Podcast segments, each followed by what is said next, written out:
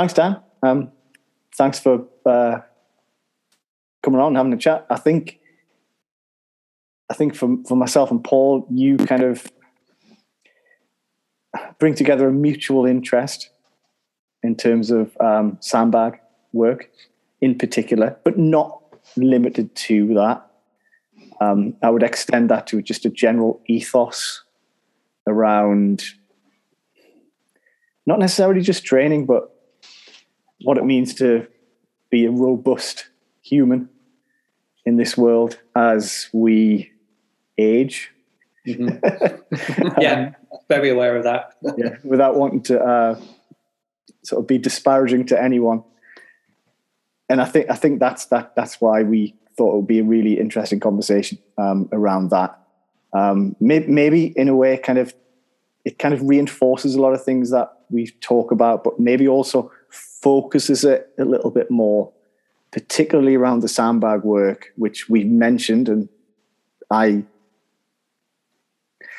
thought to myself today, one of the first things we ever mentioned in terms of training back in episode one last year mm-hmm. was sandbags. Mm-hmm. Because during lockdown, there mm-hmm. wasn't any ability to get anything else um, yeah. other than what you could just find.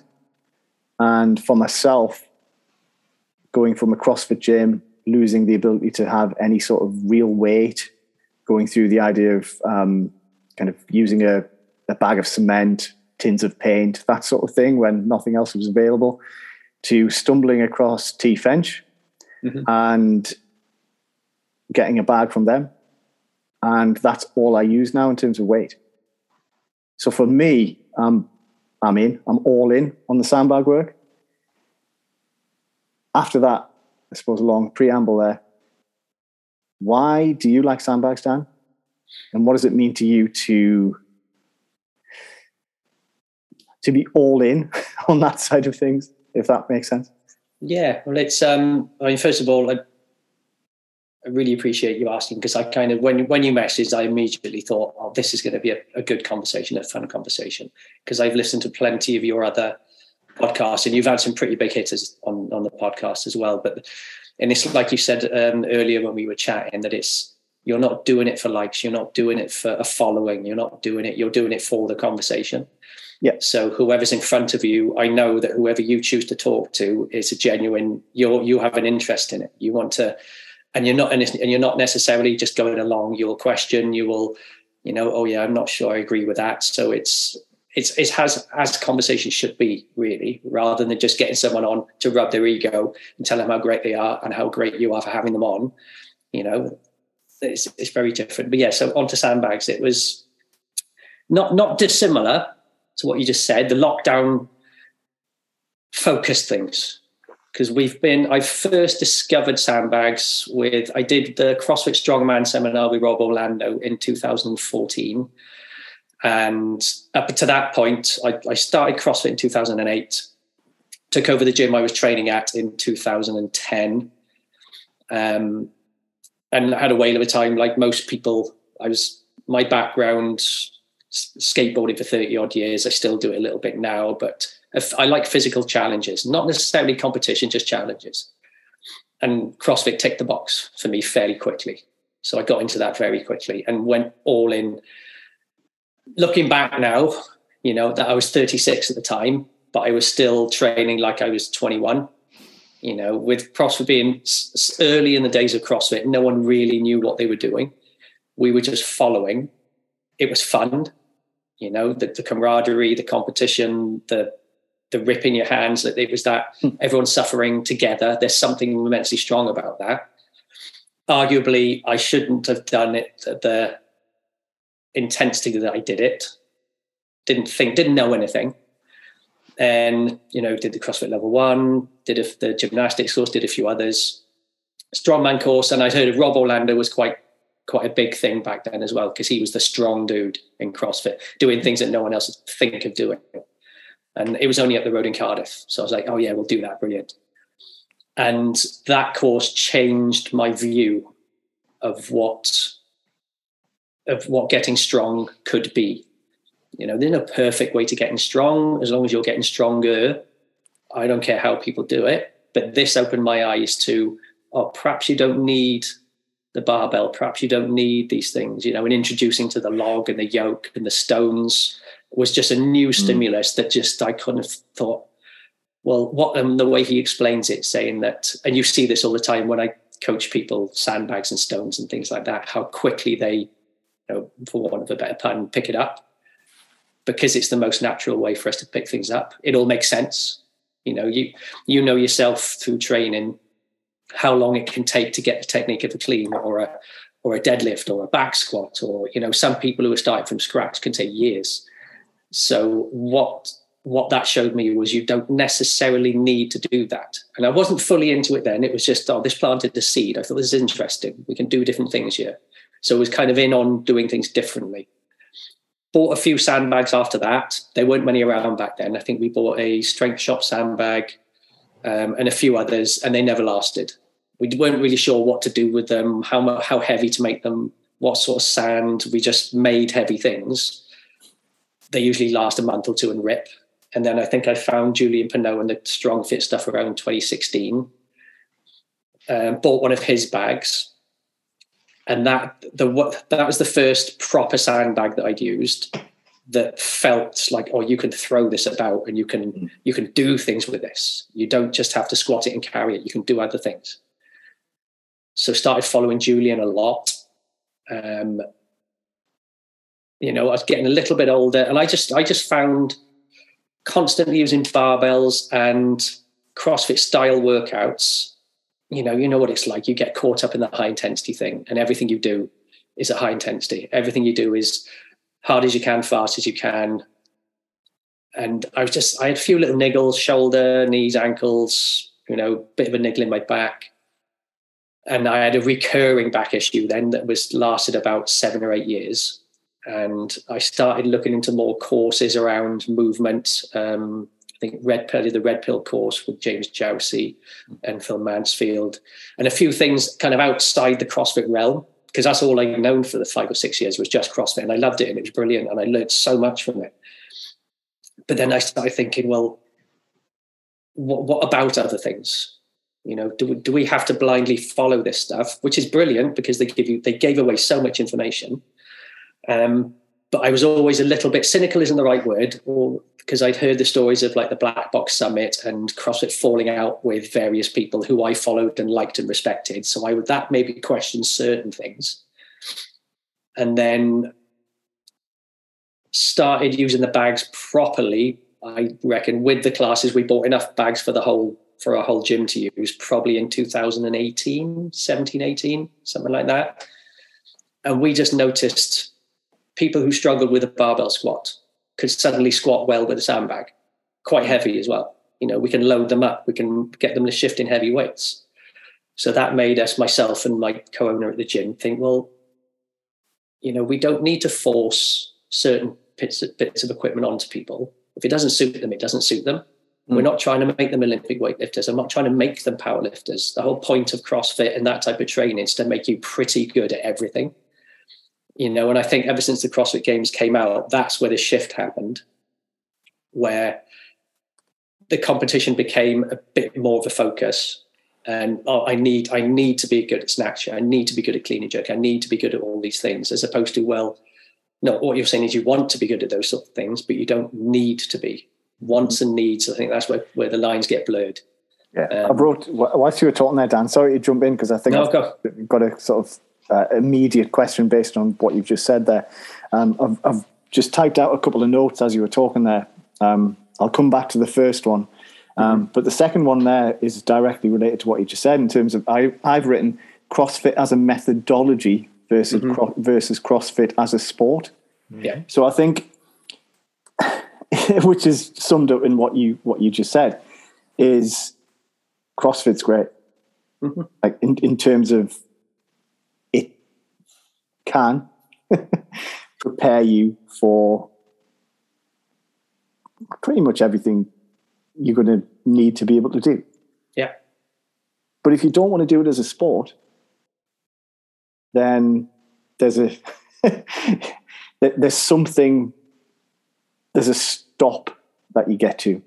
There's a stopper that you're like, okay, I don't need to be able to do this because I don't want to do it as a sport. I just want to use it as a methodology to help me as a human to be prepared, fit, what, whatever you want to want to be.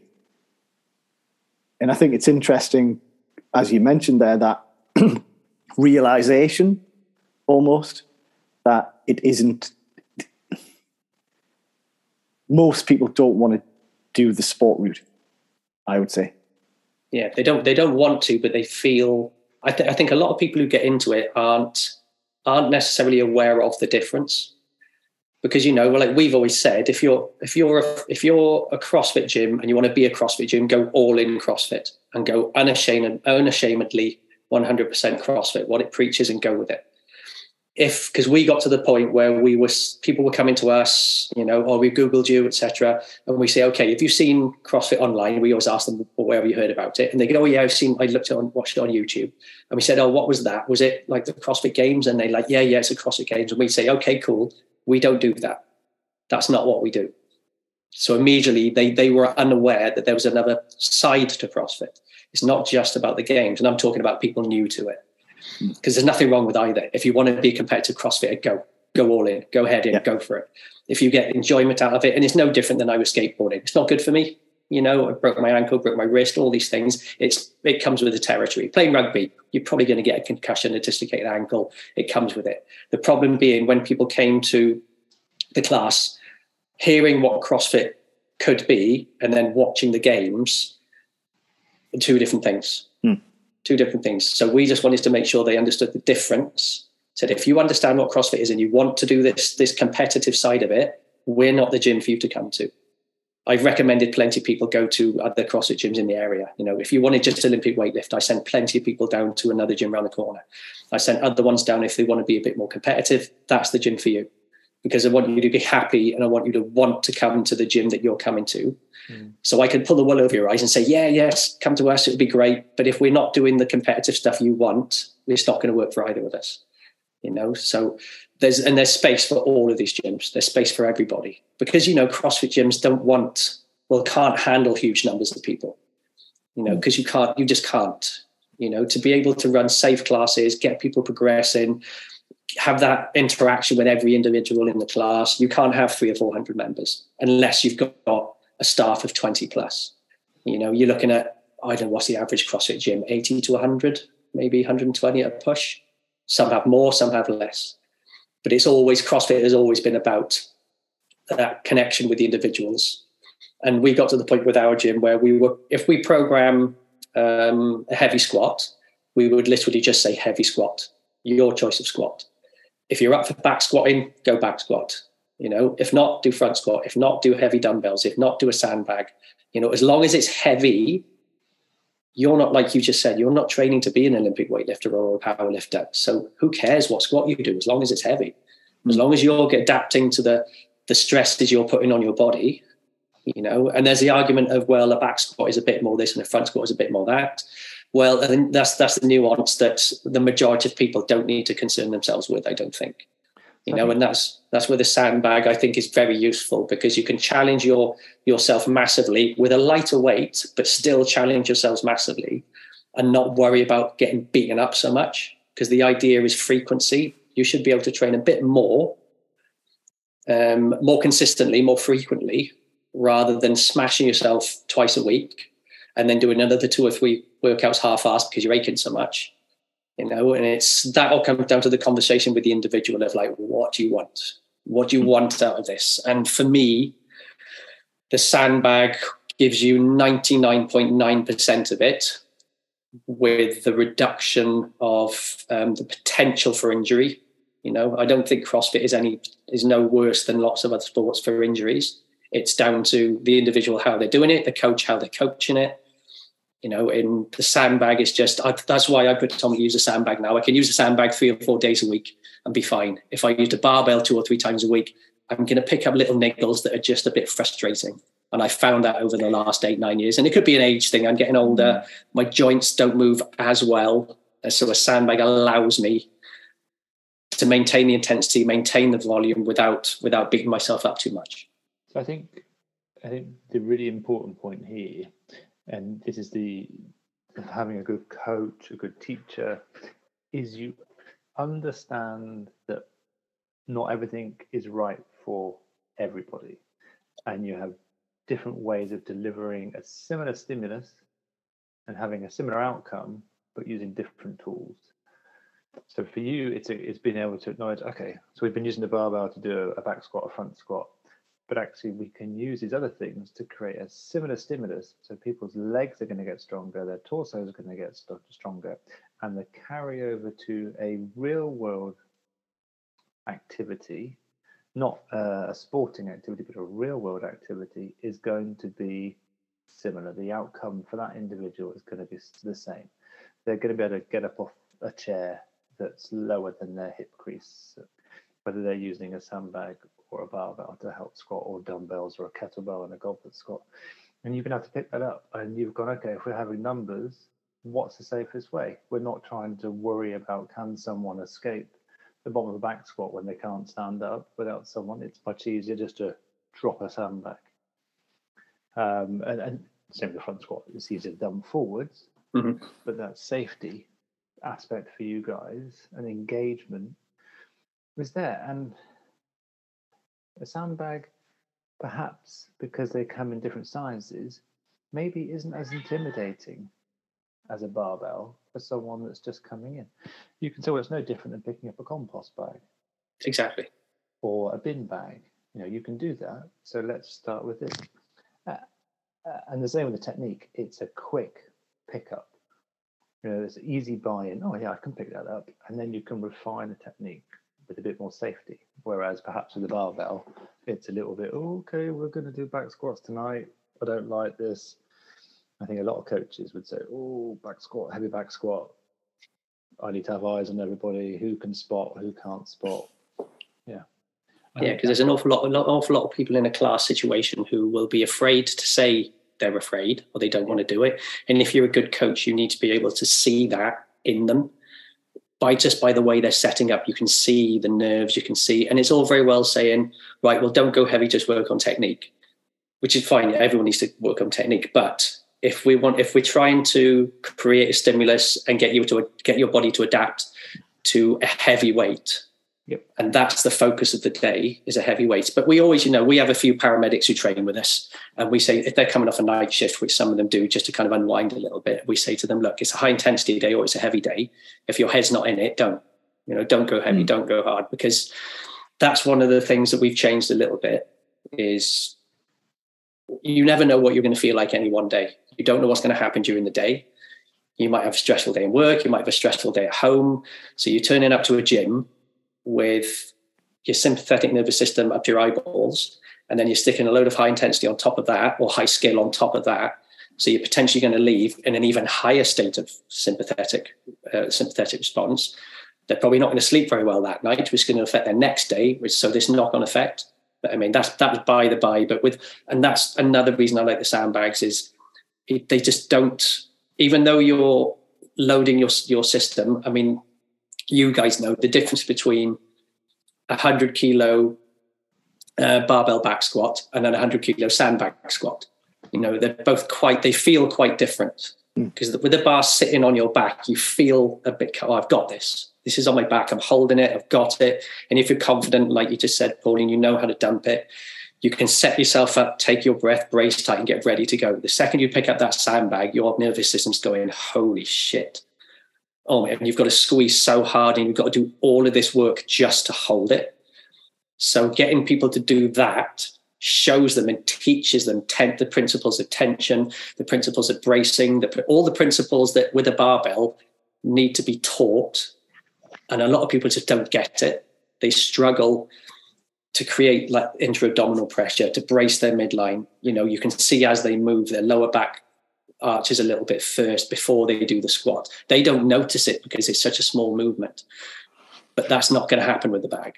You know, it can't happen with the bag. If if you struggle to pick it up, then you're probably not going to squat it. Whereas if you pick it up and everything's working so hard that you're like, I could maybe get one or two reps out, nothing's going to go wrong. I've never seen in the in the years I've been using bags myself. You know, we've got you know 30 odd sandbags at the gym. I have never seen anybody hurt themselves with a sandbag. It, it just hasn't happened. You know, ever. I've seen plenty of people hurt themselves with a bar, you know, and arguably it's either the people who aren't ready for that movement or the people who are quite strong and quite advanced and push themselves that little bit too far. Mm. You know, and that's but that's that's either end of the spectrum, isn't it? That's like the that's the way that works. The sandbag is I mean, you you touched on it there, Paul, about picking up a bag of compost. Mm. You don't need to teach that to anybody. They'll just do it. They'll just pick it up. You know, sandbag is just a bit heavier than that. And then it gets a bit heavier and then a bit heavier. But the technique can be refined in minutes. And that's one of the things I picked up and I took away from Rob Orlando was the return of return of investment. Choose the biggest bang for the buck movements that are going to be the simplest to do that have the biggest effect on people. Mm. And the sandbag is it's up there. And I don't a barbell isn't a bad thing. God no, barbells I still use them now and again. You know, predominantly sandbags, but they're not. I'm not anti-barbell. I'm not anti anything. It's I use the right tool for the right job for what I want and what I believe is best for my members. We still use bars at the gym. If someone's like, oh, I want to do a back squat today, cool, do a back squat. You know, no problem. But as far as a tool that does pretty much everything for the for the general population and quite a few others, then for me the sandbag is is it is top of the list. And I've only recently, since I released that new program the other day, I've only recently gone fully back into the just the sandbag again. Mm. So because I also don't want to be one of those people who's like, I don't use anything else. I'm only going to use a sandbag because it's the best thing to use. I'm like, occasionally I'll dip in with a bar. I wonder if I can still do this. Oh, I can. Cool. You know, it's it's bag you've got. Um, I've actually I've got 150, but I haven't filled it yet because I'm terrified of being able to fill it and actually move it. uh, uh. yeah, I'll see what happens with that. No, we've got them from 20 kilos up to 100 kilos in tens but the majority of the bags we use are between 30 and 60. Mm. The heavy bags we use just for carries and squats. You know, we got that, mm, that's that's an interesting thing about in terms of the, the heavy, really heavy bags. So going back to, so, so we're talking a little bit about the comparison between the barbell mm-hmm. and the sandbag. Um, generally, what I suppose for me, the sandbag replaced the heaviest thing you're going to lift which is generally weights on a barbell. Yeah. If you're doing a squat, your barbell would be in a squat rack. You yeah. don't have to pick it up off the floor. Yeah. It's already off the floor. You just have to balance it, stop it from falling off as you're squatting. You can't do that with a sandbag. You have to pick it up in order to squat it. Yeah, it's, so, it's like I say, the, the sandbag is constantly teaching you, constantly. Yeah, it's just that idea of that 150 kilo. If you haven't got 150, do you know what? I'm, even when I'm saying that, I was going to say if you haven't got 150 kilo deadlift, you're not going to pick up the sandbag. But actually, no. It, if you haven't got 150 kilos deadlift with a barbell, mm. you're not even going to be able to pick up a sandbag that's less weight than that because it's yeah. just different. It's just a different thing. It I've doesn't seen, want to be. Yeah. Yeah, I've seen that happen again and again, people with big numbers on a bar, bar doesn't carry over mm. to the bag necessarily. I've seen a few where it has because they just, you know, again, pun, they, they pick things up very quickly. They watch, they look and they go, oh, you know, I, this isn't a bar, therefore I need to do this. And they, and they do it. But yeah, I've had, I always bring this up. A friend of mine who's um, same age as me, same weight as me, been training about the same time, about the same strength. We're, we're pretty even all the way through. He can deadlift more than I can. I can pick up a heavier sandbag than he can. So the argument being when people talk about strength and the numbers and statistics, who's stronger? Numbers wise, he's stronger than I am because he can pick up 100, he can 180 kilo deadlift. I can't. I can pick up the 100 kilo sandbag. He can't. So who's stronger? Not that it matters, but so how does that how does that strength tally? You know, as mm. far as numbers go, because they are even though it's the same movement, it's it's different. It's very different. With the bar being perfectly balanced and you know exactly where to put your hands, exactly where to put your feet, you know exactly what it's going to feel like lifting it off the floor. every time you pick up their bag, that bag, it could be slightly different. It's it's more or less the same, but the amount of times I've gone to pick up a bag, and as soon as I lifted it, I've just gone no, dropped it back down again, rolled it a little bit, and then picked it up again. Yeah, that felt right. Yeah. Because the slightest change, the shift in sand, makes the difference, and that's what I like about it. Is one of the things I one of the things I try to simplify and teach to as many people as I can is the ability to create tension and brace properly. And it's unbelievable how many people just their brains just can't can't get their heads around it. They either take in a big breath, stick their belly out and hold their breath, or they just get into a weird position, arch their back and just squeeze everything tight. You know, the principle of being able to create tension because every athletic movement comes from that short amount of tension to be able to either explode quickly or pick up a heavy weight safely. And you give them a heavy sandbag and they just do it. You don't have to tell them anything. You don't have to teach them, right? You squeezing this, you squeezing that. I know they're squeezing it because that bag's moving. If that bag wasn't moving, then obviously they're not. Because that bag's moving, I know that everything is working. You know, I've never felt my hamstring so much doing um, Pendlay rows with a sandbag, wide, really wide stance. And I was like, I wasn't expecting it. I think I did a minute of it. I was like, oh, they were smoked. And it was only like a 40 kilo bag, maybe. It's just a completely different sensation. And and over the, you know, I've been using bags for like close on the six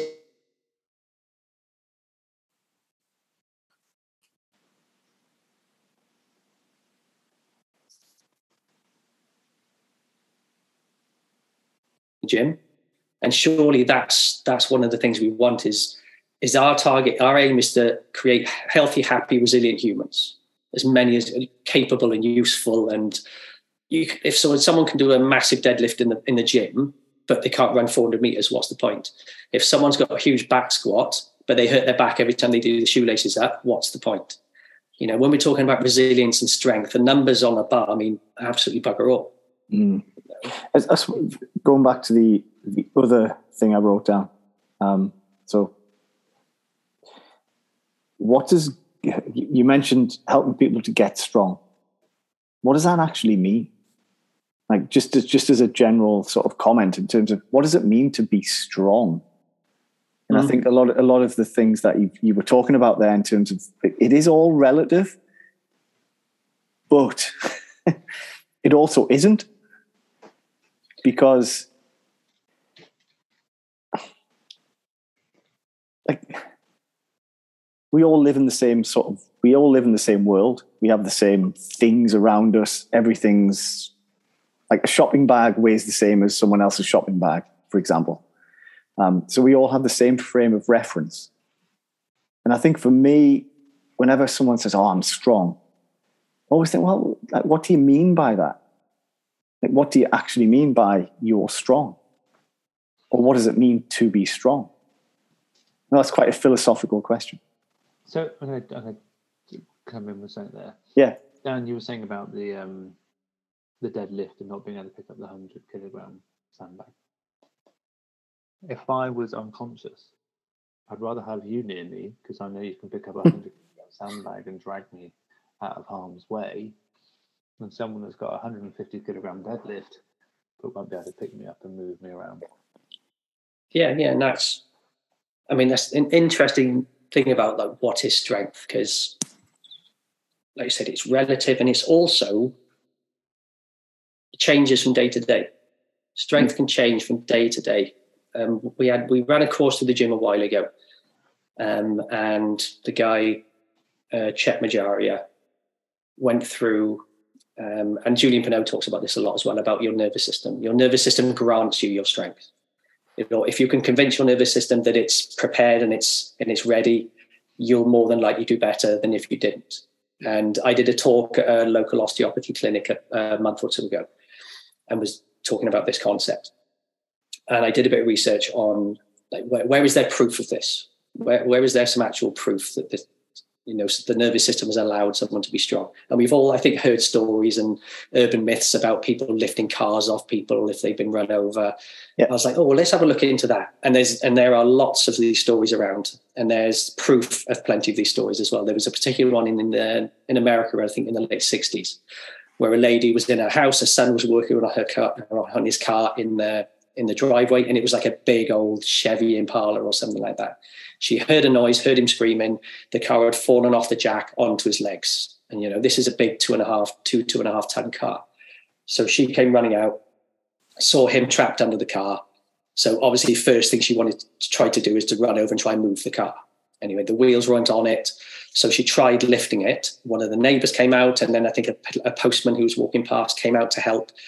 And as they run over to help, she actually moved the car enough for the other person then to be able to drag him out from underneath the car. Now, that's a two and a half ton car. And she, she wasn't, a, you know, this is the late 60s in America. She hadn't touched her weight in her life. But in that life or death situation, her nervous system has just gone, we need to, every ounce of energy we've got in our system, we need to use now in this second, or my son's going to die. When you're put in that situation, her nervous system just went boom, adrenaline, everything just shot to the shot to the the muscles, you know, every, just just to move out. She didn't lift the car off the floor. Mm. But the story is there's um, there's a few news clippings online of the actual happen and from eyewitnesses. Um, but then I started finding other stories and then other stories and other other stories of that exact same thing. And that intrigued me because that's another thing I like about using the bags is they challenge they challenge your nervous system in a different way a barbell might beat up your nervous system because of the amount of effort. If you're going heavy, you've got to think so much about the technique and the grip and you know set my shoulders and feet in the right place and screw my feet to the floor and create this tension. There's a there's a hell of a lot to think about while you're doing it. But like i said earlier i could have someone who's never been to the gym before come to my gym and say um, go and pick that bag up. First thing they'll say how heavy is it? I said don't worry about that. Don't worry how heavy it is. Just go and pick it up it might be a 20 kilo bag. So they might drop it on the first one and then you see them work it out, they pick it up and carry it over. How'd that feel? Oh, that was all right. All right, let's go for a heavier one. And before you know it, they might be picking up a 60 kilo bag. If I told them it was 60 kilos, they would immediately be like, oh no, I don't think I can do that. I can't, I can't pick that up. And that will affect their ability to be able to pick it up. You know, unless you're a seasoned mm-hmm. lifter who understands what 60 kilos feels like, it's very different. And a 60 kilo bar you know, that's the thing with our nervous system. It doesn't differentiate. Your your nervous system doesn't go, oh well, that's a bar, that's easy. Well, that's a bag, that's more difficult. It doesn't know the difference. All it knows is mm. the position you, you have to get in to be able to do it is is a much more natural way. Because when you pick up a bag, it's in between your feet. So the weight is going inwards. When you pick it up, the weight is inside. With a bar, the weight is on the outside of your body. So when you pick it up, the weights are going that way. So it's a slightly different um, what sensation. Yeah. What Julien Pineau talks about it in terms. Yes. Yeah. yeah, the internal external talk that took me a long time to get my head around, and like Julien Pineau's brilliant, and the stuff he did is brilliant, but it did get to the mm. point where it was getting very complicated, and I'm like, I, I'm I'm not clever enough to simplify what he's what he's talking about enough to give to my gen pop to my general population. But does it matter? It, it, does it matter to the general population? Yeah, no, and yeah. that's why that's why it was a case of okay, we've got all these sandbags. We we can do everything with the bar, and that's another thing that kind of. Mm. And I did this for ages. I would compare the two all the time.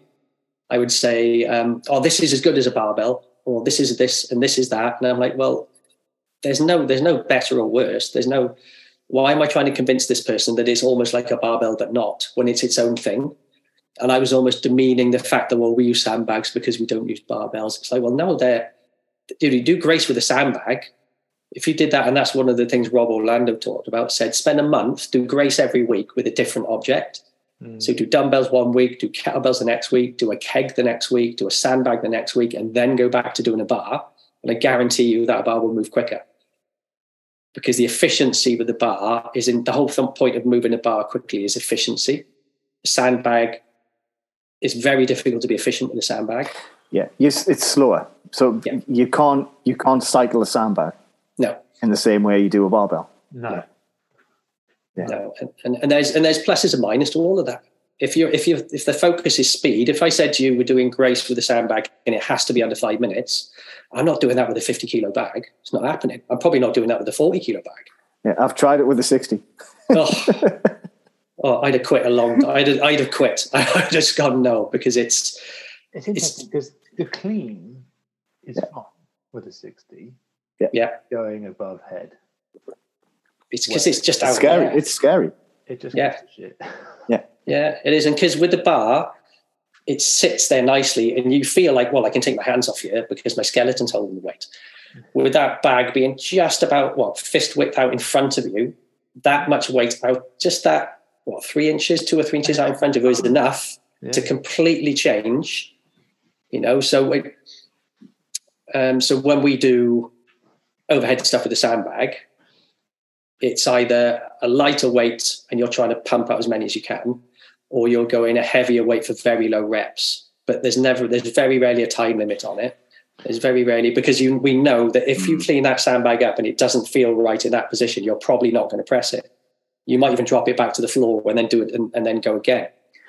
It's interesting, though, isn't it? Because if you did sandbag over shoulder or said, right, do barbell over shoulder, that'd be interesting. it's yeah. much easier to get that extension and throw a sandbag yeah. hip over your shoulder than to pop a barbell onto your shoulders and then pop it over your head. Mm. yeah again i think it will if if the point i know there's there's gyms who want to be competitive and they want to do crossfit and fantastic you know like like we said at the start go in do go all in enjoy yourself you know with those with those risks. But for the average person, and I'm talking, you know, I, I, I, said on my Instagram the other day, my goal is to get a sandbag into the, the house of every, into the hands of every house on the planet. And it sounds ridiculous, but I mean, you look at the state of um, like the obesity numbers these days in the Western Western world, children, you know, obese children under the age of 10. It's like we're just the whole of the modern day world is designed to make us as sedentary as possible Yeah, it's interesting. You know, the highlights, the CrossFit Games, two of the biggest highlights came from the Husafell stone going up the yep. and the sandbags in that, and the in the Colosseum and sandbag to shoulder. Yeah, yeah, that was huge. And they were the, you know, I would say they were probably two of the certainly spectator highlights. Oh, they were great of, of the games. Yeah, I think I immediately messaged you, Dan, didn't I? after yeah. after seeing yeah, I think so. so look, we need to talk about this. Yeah, yeah, because I wasn't because I I don't pay as much attention. You know, I keep my eye on what's happening, but I'm not into it anymore. Like like watching it every time it's on. It's still, I mean, it's still for my eyes in the last probably five or six years. What CrossFit has done better than and well has, has done yeah way better than anything ever is getting females lifting weights. Mm. No one else has done that in history. Nobody you know, and not only lifting weights, but lifting really heavy weights, you know, because it was who lifted, was it Dani Speegle who lifted the, the big bag, the really the big one, the 110, 120. I mean, that's that's that's ridiculous for the size she is and the weight she is. That's crazy strong. Mm. You know, I couldn't, I couldn't, I nowhere near that. You know, and I mean, it's interesting. The shape of a sandbag makes a difference as well. Yeah. Oh, yeah. Yeah. It's a hard, compact ball, and you've got no give when you're trying to get the grip. So it almost feels more like a stone. Yeah. It's really hard, especially when you're carrying and it's pushing against your diaphragm. Mm. Whereas if it's got a little bit of give and you can get a little bit of a crease into it, it's different again. Yeah.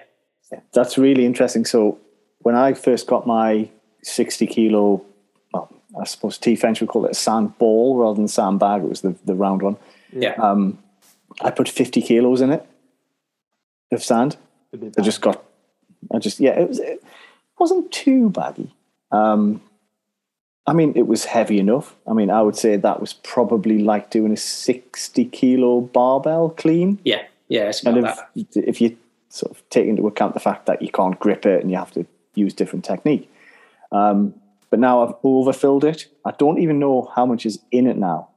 I think it's more than 60 because it's pretty full and it's so much harder. so yeah. much harder to oh, actually oh, and grab. Um, even just doing simple things like a like a sandbag deadlift. You, when you've got 50 kilo and a 60 kilo bag, you, you get grooves in the bottom mm-hmm. that you can pick up. No, they've they've gone. It's just complete. It's it's like a it's like an atlas ball rather than a sandbag now. I've got um, a 60 kilogram T-French bag and a the original 60 kilogram bulldog gear bags. So it's more like a Baltia zip. Yeah. But I, I have 80 kilograms worth of sand, well, 70 kilograms worth of sand and a 10 kilogram metal plate in it. Oof. And it's solid. And it's mm. the difference between picking that up and a bar 80 kilograms. Yeah, night and day. Yeah, infinite, infinitely different. I mean, so much you, harder because it's hard. Well, you, like I said, you, your body has to work so hard just to get it off the floor. You know, because mm you know, and some people like people at the gym. Some people like picking them up widthways. Some people prefer picking up lengthways. You know, there's there's no and there's no there's no perfect way to do it. There's an ideal way for each individual to do it. Yeah. But I won't teach people the same way. And I'm, I'm to be honest, when I get them to pick up a bag, I'm not even teaching them to pick up a bag. I'm just telling them where to put it. You know, I say, put your feet here. Now put now pick it up. Pick it up, put it on your lap. And they look at you and go, Well, how do I do that? I'm like, you'll work it out. You'll work it out because you already know how Rob, Rob Orlando on the on the seminar would show a yeah. video of his boy who was at the time I think maybe two, and they go pump to this pumpkin Halloween pumpkin picking thing every year, and he videoed his boy picking up a pumpkin, you know, a big one. So that you know, for the boy, it's like getting his arms around it, and he showed us the video, and it was the perfect technique for picking up an atlas stone or a sandbag. Like we already know this; it's in our DNA to pick things up like this but we've just forgotten how to do it. And the years and years of businesses lift with your legs, not with your back, keep your back straight, bend your knees, and all that sort of stuff is almost the polar opposite of what we should be doing. You know, we should be using our hamstrings, we should be using our glutes. Our back is designed to move like this, but we've become such a risk averse, you know, yes. breed of individuals that uh, you know, and and I think for good reason in some respects because businesses are getting sued left, right, and centre for stuff going on. So they're like, right, let's just make everything as safe as possible, cover everyone in, in bubble wrap. So then we've got nothing for us for them to come back on us for. But then you're starting to build an army of fragile, unresilient individuals who yep. break at the, the first sign of anything. You know, when I hurt my back, yeah, when I hurt my back the first time, it was picking up a pencil off the floor. Yeah, I could deadlift 160 kilos. You know, so why why the hell is that happening? you know, and that was just through the years and years of just doing way too much than I should have been doing, as fast as I can, as heavy as I can. And I'm not blaming anyone for it. It was me who did it. It was completely me getting caught up in everything. No, I but disagree. I, think, I, disagree. I think you should sue the pencil manufacturer. it was a heavy pencil. it was a 2H and those are heavy. The lead in those is heavy. Yeah, they're, they're yeah, yeah. yeah. It, it's, it's strength within a range of movement, isn't it? And not just yeah. one straight straight back yeah and i do i do like some of the conversations i've started following a bunch of people lately who have opened my eyes to more movement again um, about because there's that whole argument and i was stuck in it for ages about how deep should you squat how deep should everyone squat and then obviously the olympic weightlifters are like well you squat as low as you can ass to grass every time or it's not a squat then you've got the others who are like well science tells us that if you hit 90 degrees and just below that's all the muscular recruitment that you need yeah safe, blah, blah, blah. So you're just like, ah, well, they've both got a point. But then it comes down to, right, well, why am I squatting? Because I'm not trying to be that Olympic weightlifter. I'm not trying to statistically be the best squatter I can on paper. I just want to be able to squat without being in pain and force my body to adapt to loads put upon it. So get it to, to adapt positively. And again, we, we, we were trying to come up with a a hierarchy of squatting for the gym. I'm not a fan of like, right, you start here and you do this, this, this, this, this, and then you end up here because it's not as mm. simple as that. You know, you've got all these bits in between. So I was like, right, where would the sandbag fit in amongst that?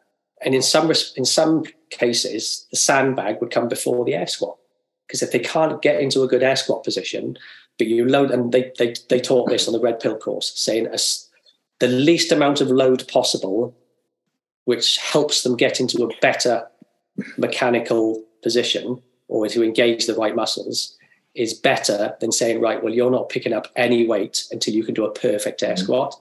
Because I can't do a perfect air squat. I got dislocated ankle in the past. I've got all these things going on. Give me a 20, 30 kilo sandbag and I can sit in a perfect squat and I can hang around there for 30 seconds, 40 seconds a minute. If you get me to do that without a sandbag, I can't. So arguably that small amount of weight is going to serve me better than than without any weight at all. But that's that's mm. entirely um, selective to each individual.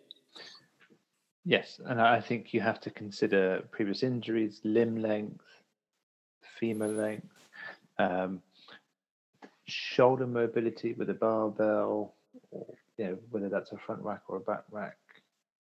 Yeah, the sandbag perhaps has a greater utility for the for the masses as opposed to the specifics. Yeah, mm. yeah, and that's it. You know, specifics. The vast majority of people don't need to worry about that. They don't need to worry about specifics. You know, yeah, it's, it's, but it's, it's it's it's sometimes it's a hard sell. That's the problem. It's a hard sell because of you know what the barbell has become. This it's been put up on a pedestal as the thing. This is the thing that gets people strong.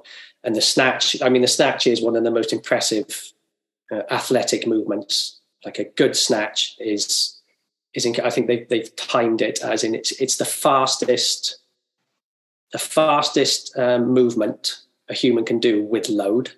You know, it, mm. I think they said it beats a baseball throw. It beats everything to get the, the, bar from the floor to overhead in one movement. It's athletically the fastest movement a human performs with with load. So it's an incredible thing to learn. You know, I I I'm I used to try it and do it, but I got so many issues that I picked up skateboarding, in order for me to do snatch well, I would have to probably spend three or four years fixing everything, fixing mobility. Mm. Do I want to do that? Not particularly, but that's that's that's down to the individuality of the whole thing. Uh, you don't. Some of the fittest, strongest people on the planet have never touched a bar. You know, you don't need, yeah. you don't have to have it. You don't have to have a bar. You don't have, you don't have to have any of these things. So let's let's look at the snatch. It, it's a long triple extension, isn't it? Yeah if we're, if we're just looking down the movement pattern. So actually, the snatch is specific to the snatch and Olympic weightlifting. Yeah. But for the majority of people, if you're wanting that expressive movement, it's about creating that triple extension. So that can be for the sandbag user, shoulder to you know um, over the shoulder.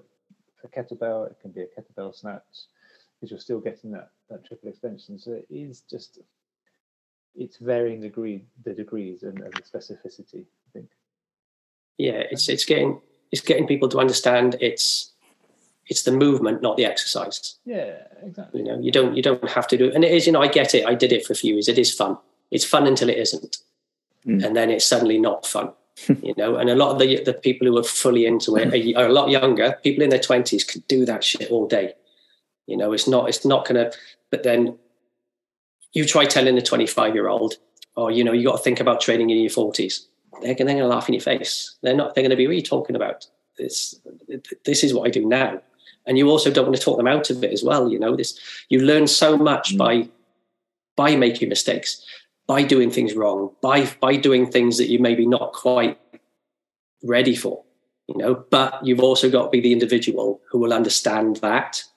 You can't say, right, everybody just go out and do what you like and then learn from it. Because some people are just rabbit in the headlights going, well, I don't know. I don't know what I should be doing, what I can do, how strong I am, how fast I can run. They're completely, you know, for want of a better word, movement illiterate. They have no concept of the space around them, of oh that could hurt me. So they just they just get scared of everything.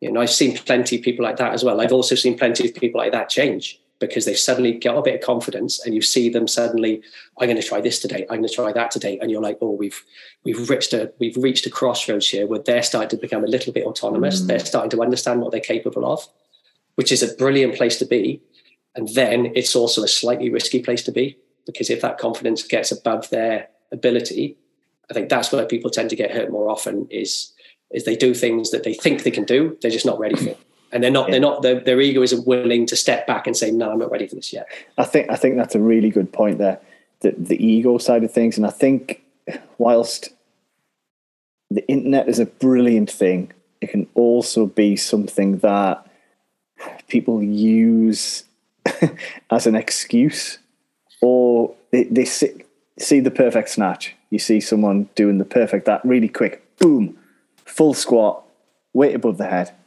Literally, a handful of people in the world can do that. Mm-hmm. But the internet doesn't portray that and doesn't tell that truth. And I think I'm, I sound really old. The youth of today, that's that's their frame of reference, and yeah. and actually, it's not just the youth. It, it it's our frame of reference as well because you see it all the time. Yeah, you see it online. You see these unrealistic versions of what people are capable of. But that's no different than than watching the extreme of any sport. Uh, and so a gymnast doing a gymnastics routine on, on the rings. Of course, the beauty is they make it look so easy because they are so good that you look yeah. at it, oh, I could do that mm-hmm. without mm-hmm. comprehending the time it's mm. taken mm. to get to that point and the dedication it's taken to that point. It doesn't mean yeah. That you shouldn't go and try. And I think with any coaching, and it has to be good coaching, then I think it's absolutely fine for a 70 year old to work towards a full snatch. But it has to be relevant to what their goals are. But uh, and within that, it's okay. Is this safe? If it's not safe, why isn't it safe? And how can we work around this? And then you have the conversation around well, I appreciate you really want to do this movement, but these are the challenges. Are you happy to work towards those? So, Dan, what you were saying about you know having to work on your range of motion because of the injuries you've had in the past, have that conversation, and then if they say, well, actually, I can work on the technique, perhaps with an empty bar or a broomstick or a PVC pipe, but to get the load and the burn, the exercise, the endorphin rush, let's go to something that will have a carryover with regards to the joint mm. extension and the strength in the sandbag, the kettlebell, the dumbbell, something along those lines that uh, allows an, a bit of both. I think I think I think it's dangerous to say, "Oh, we've got to this age, we should just rule this out." For the majority of people, they're not going to want to do it. Mm. They're going to say, "Oh, I'm a bit old for that. I don't, I don't fancy it." But actually, unless you've had multiple injuries, then perhaps that door isn't fully closed. And it comes back down to good coaching and good conversations with with the person in front of you uh, and realistic, honest conversations. Yeah, and I think because I, if if we'd had this conversation two or three years ago, I'd have disagreed with everything you just said because that's where I was. Yeah. I was like, why the hell is everyone doing snatches? It's ridiculous. It's stupid. It's blah blah blah. And now I'm like, there are there are, you know, the older you get, more, and it's not about the more you learn. It's about the angle. It's how you view things. Your view changes. Your perspective changes. Your I'm, I'm very very conscious now of not using the words right and wrong because it's all context dependent on the individual, on the environment, on all these things come into it. And I think some of the some of the hardest people I've had to work, not not hard as in their hard work, but people who come to the gym who are already strong, but have not done any sort of athletic type movements. They're very immobile, but they're just strong. Getting them to stop using their strength is very difficult because that's all they know. Absolutely. And mm. getting them to, okay, like, you know, teaching them a kip, for example, you know, on the bar, or or getting them to you to do a push press rather than a strict press, and things that you you teach anybody. And because they're so they're so stiff and tight, because and I used to be that person as well. Is like right, if you're lifting mm. weights, you've got everything's got to be as stiff as possible all the time. And then all you end up doing is moving like a robot. And that's another reason I like the bags. It's it's very hard to be robotic with a bag because of the, the dynamic nature of the bag moving. You can't be robotic because you have to respond to the movement of the bag. You can be robotic with the bar, and there are instances where you have to be. If you're if you're going to do a heavy deadlift, you you've got to set yourself up because you're trying to a minimize the risk and maximize your ability to create force, and those two things have got to work perfectly to to safely pick up the heaviest weight you can. There's so much going on, you know I used to think, oh, the deadlift's easy. You teach someone a hinge and they pick they pick it up. And I'm like, my God, the hinge is the hardest thing. People hmm. people struggle with a hinge so much because we're so used to sitting down, standing up, sitting down, standing up, sitting down, standing up. We don't rotate at our hips. We just move at our knees. There's a certain amount of movement in the hips, but getting someone to then stand and rotate through their hips is one of the hardest things I find to teach people. But if I get them to pick up a bag, it's going to take them a few goes, but they're going to find their hamstrings, they're going to find their glutes, they're going to find that I have to I have to rotate to my hips in order to bend down to reach the bag. You know, if I just if I if I just bend through my spine, which as we know the spine is designed to do, and if I try picking up that bag with a flexed spine with no tension, that bag's not moving. With a bar, it can because you can just grip it and just hike it up using your back. But without those grips and just having your hands under the bag, you have to create tension through your lats. You have to engage all the muscles that allows you to pick that bag up safely, which is why the bag feels so much heavier than the bar. Yeah. Is I think because the amount of effort you have to put into it in order to move it in the first place. You know, yeah. the inefficient nature of it. You know, when I like I said, I'm I'm, I'm totally over that bar the bar versus bag um, conversation because there isn't one people who kind of go, I use the bag because it's better than the bar. Well, no, it's not. You know, then if the bar was bag was better than the bar, they'd be using a bag in the Olympics, but it's mm. not. It's a, it's a different thing. The bar was created for a sport. It's a sport. You know the you know why the you know the height of the bar, the size of the plates. Yeah. Do you know why? Do you know why they're that size? Nope. They were they were designed so that if you fell, the bar would roll over your face and wouldn't hit you in the face. So they were designed at a specific height, so it wouldn't take your nose off if you happened to fall off and, the, and they had to roll the bar over your face. So it's not even designed from an anatomical point of view. It's not. It's not. It's not the ideal height to pick off the floor. That's not why they designed the bars like that. They designed it as a safety mechanism so that people don't garrot themselves or take their faces off if they happen to fall. So it's that the bar has just become because it's you know they're reasonably cheap the, the one the thing that the bar has over the sandbag is the micro loading. You can add one kilo. You know, you can quickly one kilo on, one kilo off. 20 kilos on, 20 kilos off. You can do that. But my my argument to that is okay, and Dan John spoke about this in one of his books. They had 60, he had him and his brothers had 60 kilo bar. That actually they didn't even know it was 60 kilos because the weights didn't have any numbers on. So that's all they could afford. They had a garage and they just trained together.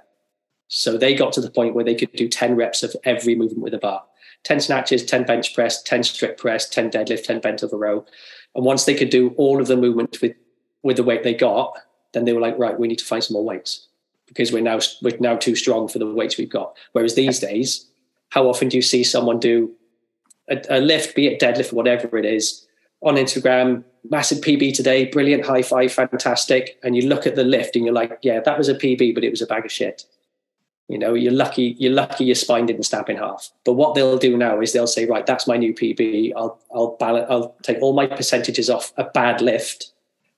So all of the lifts after that will be a little bit worse because your PB now you'll want to beat that in two weeks' time or three weeks' time and add another two kilos. You know, and I'm not mm. saying that a, that a, a deadlift should look like a your PB deadlift should look like you picking up an empty bar, but they should be pretty damn close. Mm. If you're if you're able if you understand the ability to create tension through the movement, there should be very little difference between your lightest lift and your heaviest lift. And I know there's arguments left, right, and center about that. About well, if you're giving maximal effort, then there's going to be some degradation of, of movement quality. Yes, there is, but you want to minimize that as much as possible. Yeah, I, th- I think that's a really interesting point, and the idea that the weight on the bar is everything or the yeah. weight on whatever you're lifting is everything mm-hmm. is not true in the slightest. Because your body, like your mind knows the number, but it doesn't matter. It's it's about how it feels and how, how your muscles are reacting to that stimulus and to, to whatever it is. Like like I said earlier, I don't actually know how much weight is in my sandbag. I know I've got I've got two um, 15 kilo dumbbells, which I use. I've got a um, nine kilo wall ball, which standard wall ball. I've got a, um, a slam ball, which I know the weight of. I don't know it, it doesn't really matter though, because I'm getting the stimulus I need from it. And I, th- I think the number on the bar sometimes distracts. Yes, but then we're looking from what's important. Overload, aren't we? In terms of strength building, you know, as an argument. So progressive hmm. overload, mm. you can say, okay, well, I increased my rep range.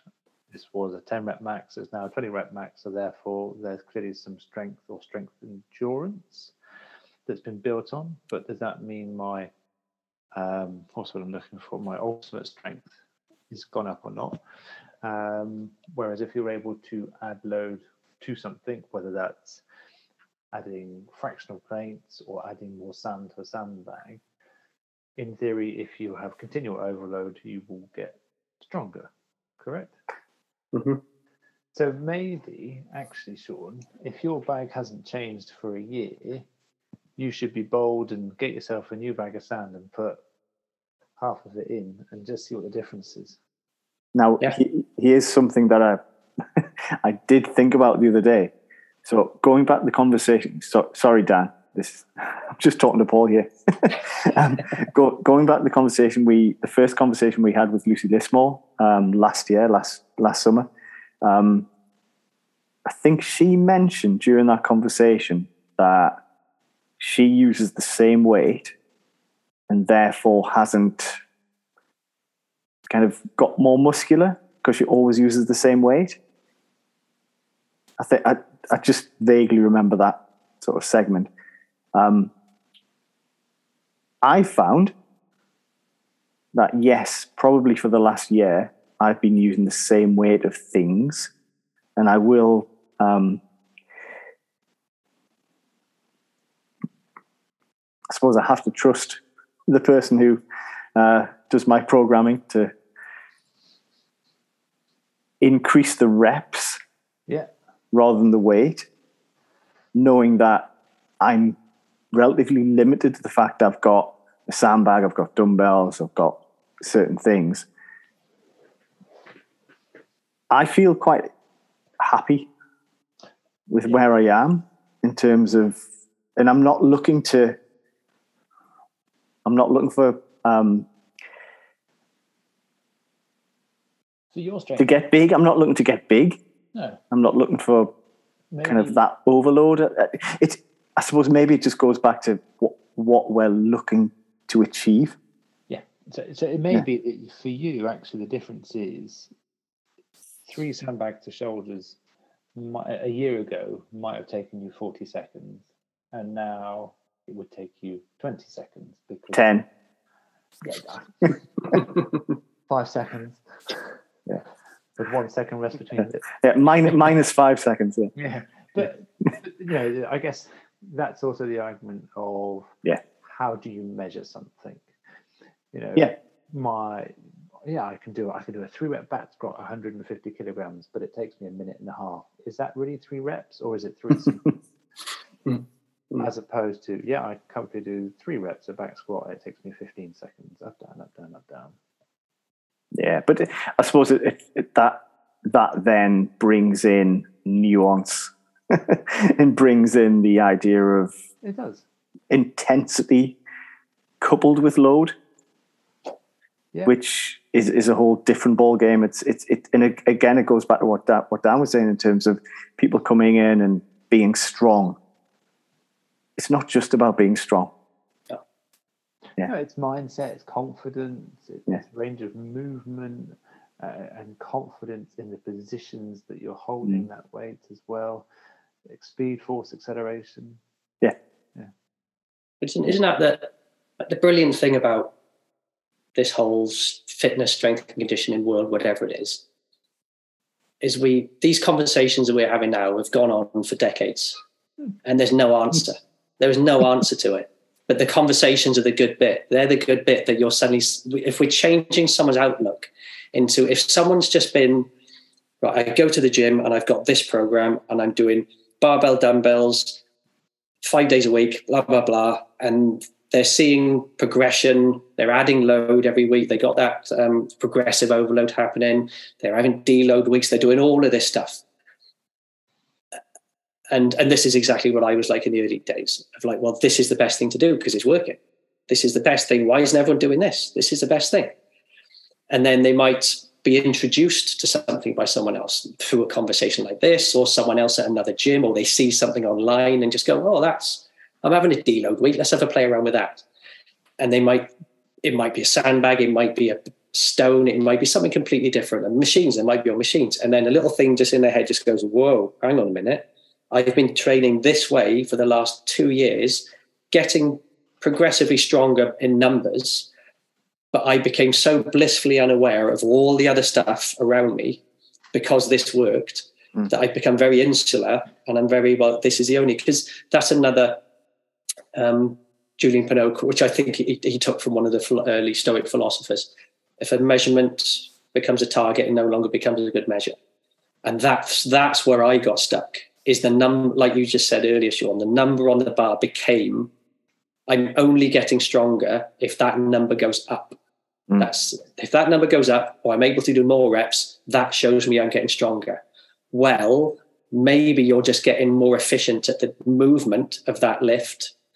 So you're utilizing physics, you're utilizing leverage, you're using all these things that allows you to pick up a heavier weight. You're more confident, all these things come in. Are you actually physically stronger? It's a very difficult thing to measure properly, you know, because all these other things come into it and it's and I'm exactly the same as you, you Sean. I'm not. I still, I still dip into timing workouts. Um, how heavy can I lift this, or how far can I carry this, and use it as a measurement. You know, but I'm not using it as as the right. I want to be able to carry a hundred kilo sandbag 400 meters without putting it down, which would be amazing. You know, one day maybe, but I can't see it happening. no, but, ha- but having having challenges, having those things for you to to be able to attempt you know you may not we often do workouts that are impossible to finish. That's the point. How far into it can you get? Not, the point isn't to finish. That's not the goal. Because if you always give someone an end that's all they're going to focus on is finishing the workout doing as many reps as possible in the workout and kind of missing the point of the workout of the session um, and and another thing i'm very aware of because my background i did gymnastics at an early age up to sort of mid-teens, skateboarding, all quite high skill things. Sandbags are quite low skill. So I'm also very aware that I, I also want to maintain my ability to to use or to improve my skill base. So I'm not just I'm not just like I want to do the biggest bang for the buck exercises, the simplest ones possible to make me as strong as possible. I'm also aware that I like learning skills you know, and a lot of people do. And I think that's why people get into things like CrossFit and the Olympic lifts because you can really get into them. You know, you can pick them apart, and you can, you, God, you could spend hours just on improving your shoulder position for the snatch or your starting position for the clean. You know, you could spend days like working on that. And I totally get why people get fully into that because it's there's so much to it. So I'm kind of in that balance of I want to get as, as, strong as not as strong as I can, as resilient as an anti-fragile as I can. Because strength is pointless if you if you break easily, and that's what tends to happen. People who are really strong get injured easily. People who are really weak get injured easily. Whereas you want to be kind of in the middle, strong, resilient, anti-fragile, and be able to pick up a weird shaped object, climb up a set of stairs, twist weird to pick something up. Or that that's real life. How, how many times do you have to if if your kid is on the floor? Oh God, she's eating something. I need to twist, which by a lot of coaches never rotate and flex and lift a weight, never do that. It's like, well, try doing that in the real world. You mm. know, at some point in the real world, you're going to have to be in these weird positions. And that's where the bag, you mentioned it earlier about it is a, when you talk about real world functional training, you know, bags, bags beat, they do beat bars in that respect, you know, they're because, but the way they teach you, you know, it's it's a, it's it's unavoidable. You know, the bar the bar is better in some respects. You know, try not to use better, best, right or wrong, but there are the be- uh, the, the right tool for the right job. You know. Yeah. I, I only use a bag because it's safer than using one of my children. it's frowned upon, isn't it? Throwing yeah. kids over your head and not catching them for some reason. Yeah. Plus, they're too light. They're not heavy enough. Yeah. Yeah, but you yeah. could feel that. That's a, that's that's a good point actually. if you just Oh, perhaps that's why the obesity thing has happened so much because there's more people filling their kids so they can lift them overhead and get stronger. I didn't think of it like that. Yeah, ch- ch- child deadlifts. That's yeah. maybe that's that's the that's what people are doing with the fat kids. Yeah, yeah is it time? Is it should we should we put a, should we put a disclaimer in now just just no. to make sure you know what people are like? No, it's fine. So I to your um, real world. There is that there's that reel on Instagram where reality versus if we lifted things like we did in the gym. Yeah. That guy picking up the bag or yeah, pick it up like a snatch. And that, that is the truth. You know, we do pick up things differently than we do with the bar. So that is the crossover with the sandbag. Uh, it does put us in a different range of movements. Coming back to your point about timing things or loading things up, I guess it depends on what you want out of your training. Most people want to get fitter and want to get stronger. Mm-hmm. So there needs to be some measurables with that. Yeah. You want to get healthier. In terms of maintaining momentum, to see progress, it's it helps stoke the fire to keep going. So yeah. if you can say, oh, actually, I ran a mile in eight minutes and now I can run it in seven and a half minutes. No, three months later I'm doing so. to see that progress, it feels mm. like it's worthwhile. So I, I, do think it is important to have those input those workouts where you're never going to finish because actually that tests the mind and it, it, it, it's working on a different piece of the body to exercise. But also, I think it is useful to see how much you can lift within a safe um, movement pattern or how fast you can do something so you can see that progress. I think we all benefit from seeing ourselves progressing. It makes us happy. It, well, makes me happy to see that I'm progressing. Otherwise, I think, well, hold on a second. I spent a year, an hour and a bit, five days a week doing this, and I haven't moved from the same spot. I haven't progressed. So I think there has to be balance there. Some people just want to sit on the bike for an hour because it's nice I think a lot of people get into mm. activity because they want to see progress. If you do a team sport, you want to get better at what you're doing. You maybe you want to be picked for the second team instead of the third team, or have aspirations to the first team. You know, those things come in. Oh yeah, I mean progression is. I mean, and that's when I was skateboarding. It was all about progression. You know, newer tricks, bigger stairs, bigger handrails, and in the and you would just push each other on. So I think that that part is still important and it shouldn't be taken out. You know, it shouldn't be removed. Um, I did um, an online challenge with a guy who I had on my podcast a, a few weeks back. This guy Bill Anthes, and called the Sisyphus Gauntlet. And you signed up for it, and it was four hour workouts. Each one was an hour long. Yeah, I remember seeing this. Yeah, and I knew it was it was everything I didn't want to do like I've got, um, I, I talk quite openly and readily about an anxiety disorder for the last 35 years, which at times was really bad in, in my teens and early 20s.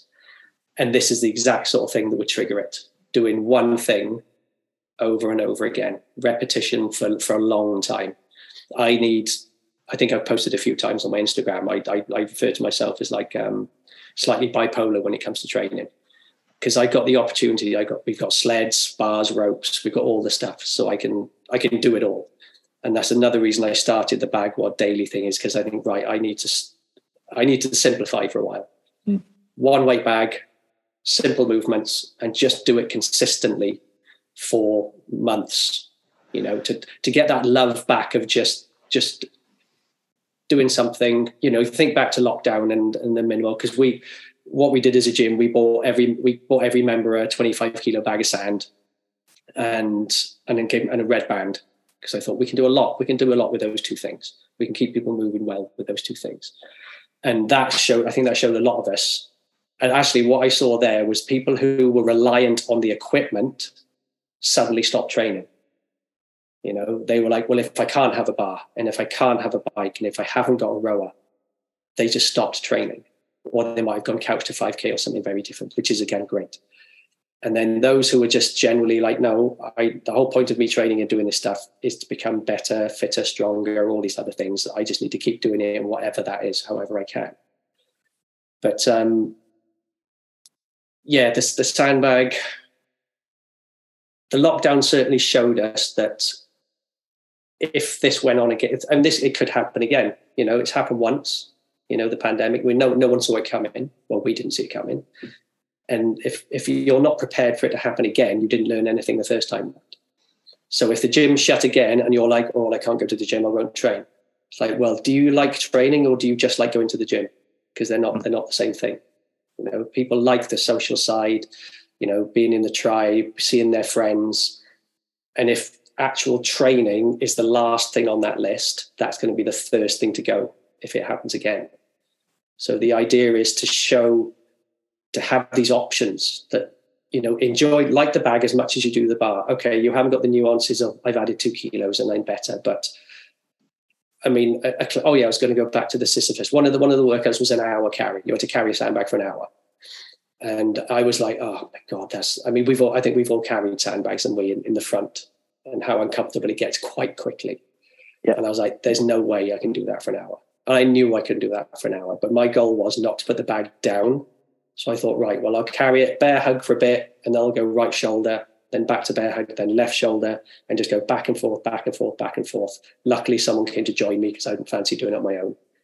And, and we did the hour. And at the end of that, I was generally, I was elated because I generally didn't, didn't think that I'd be able to do the hour and I turned the clock around so we couldn't see what was on the clock because I didn't want that to be part of it as well. And it was it was a workout I would never in a million years to choose to do on my own. I wouldn't program it and I wouldn't do it. But because I've you know I'm I've, I've paid for this course, course, this challenge. You know, someone else is programming. You have that little bit of oh, I kind of have to do this now. You know, I've, I've I can't back out.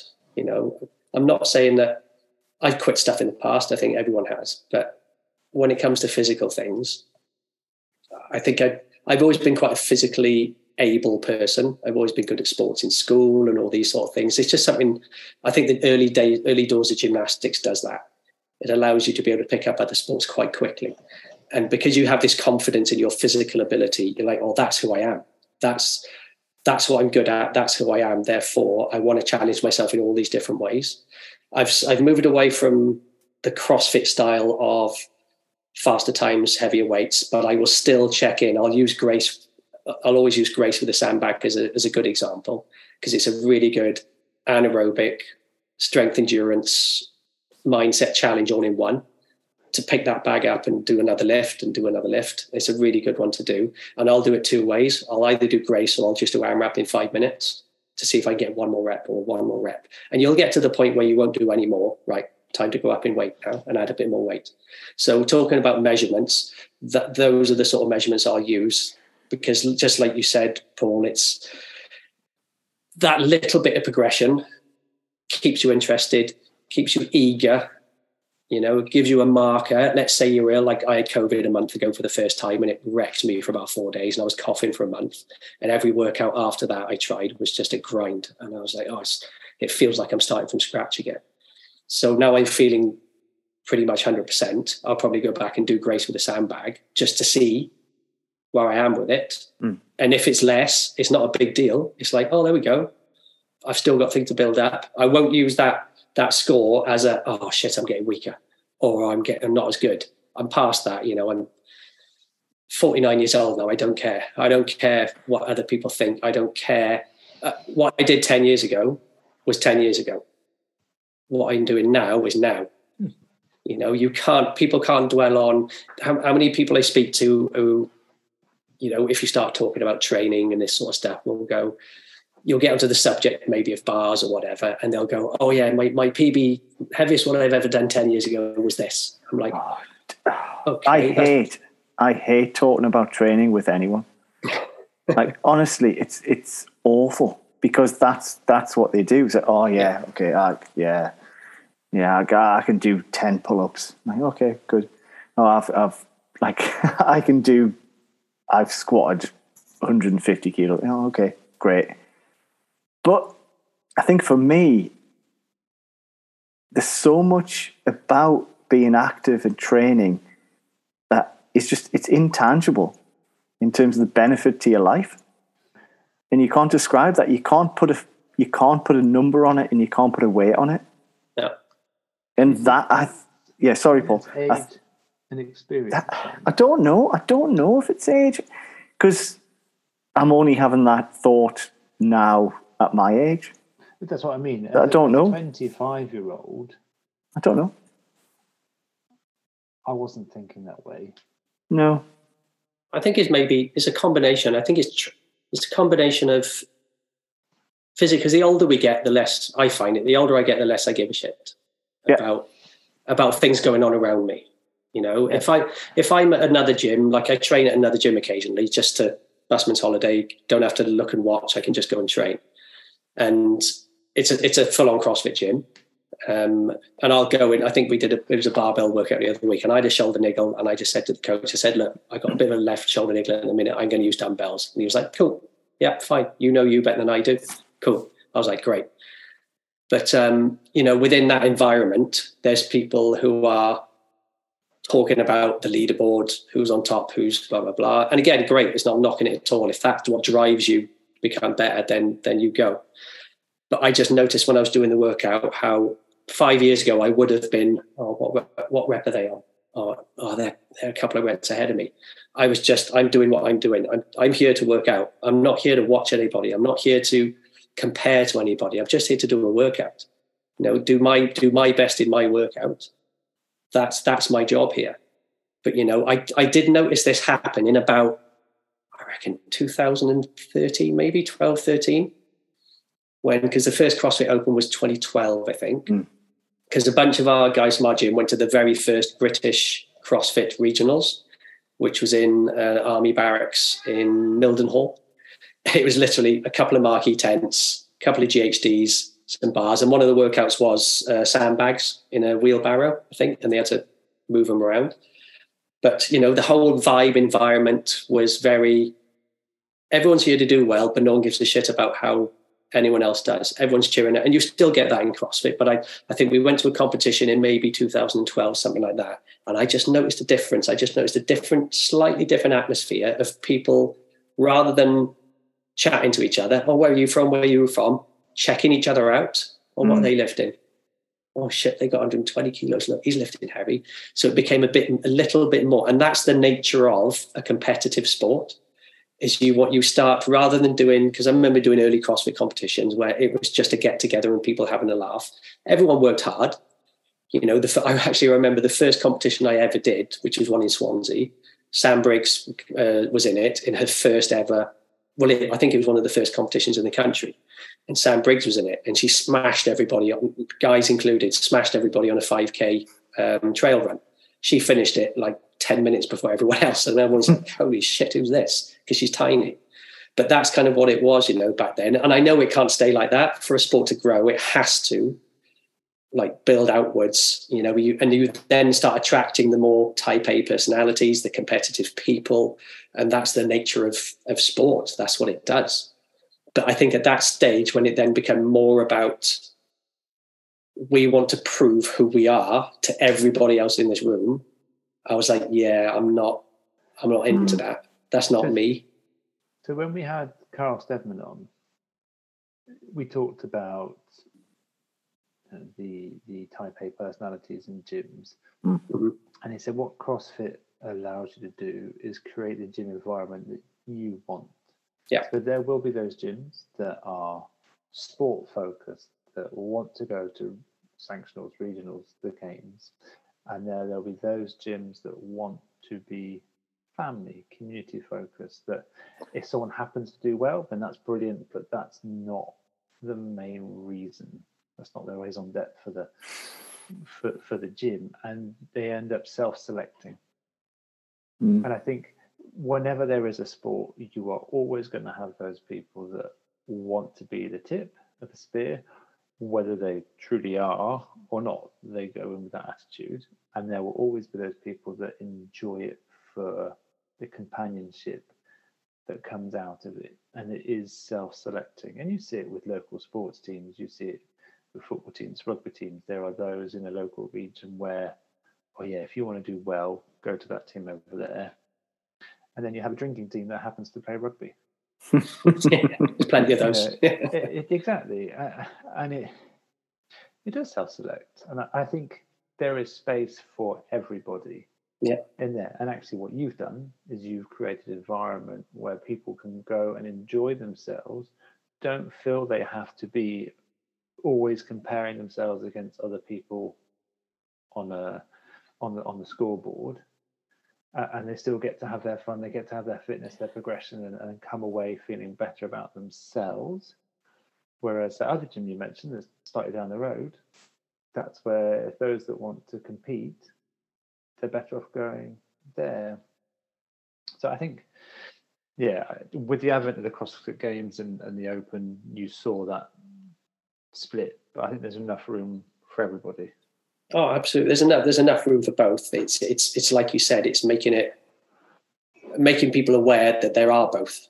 That yeah. there is no one. There is no one. There's the sport, like you said mm-hmm. earlier, the sport of CrossFit, yeah. and you know, health, CrossFit as a health and fitness pursuit. And I love you know? the fact that you said right at the start that you're very honest with people that come in. So they know exactly what they're buying into. And if it's not their source, they can go to a different table. Yeah, because it's the last thing.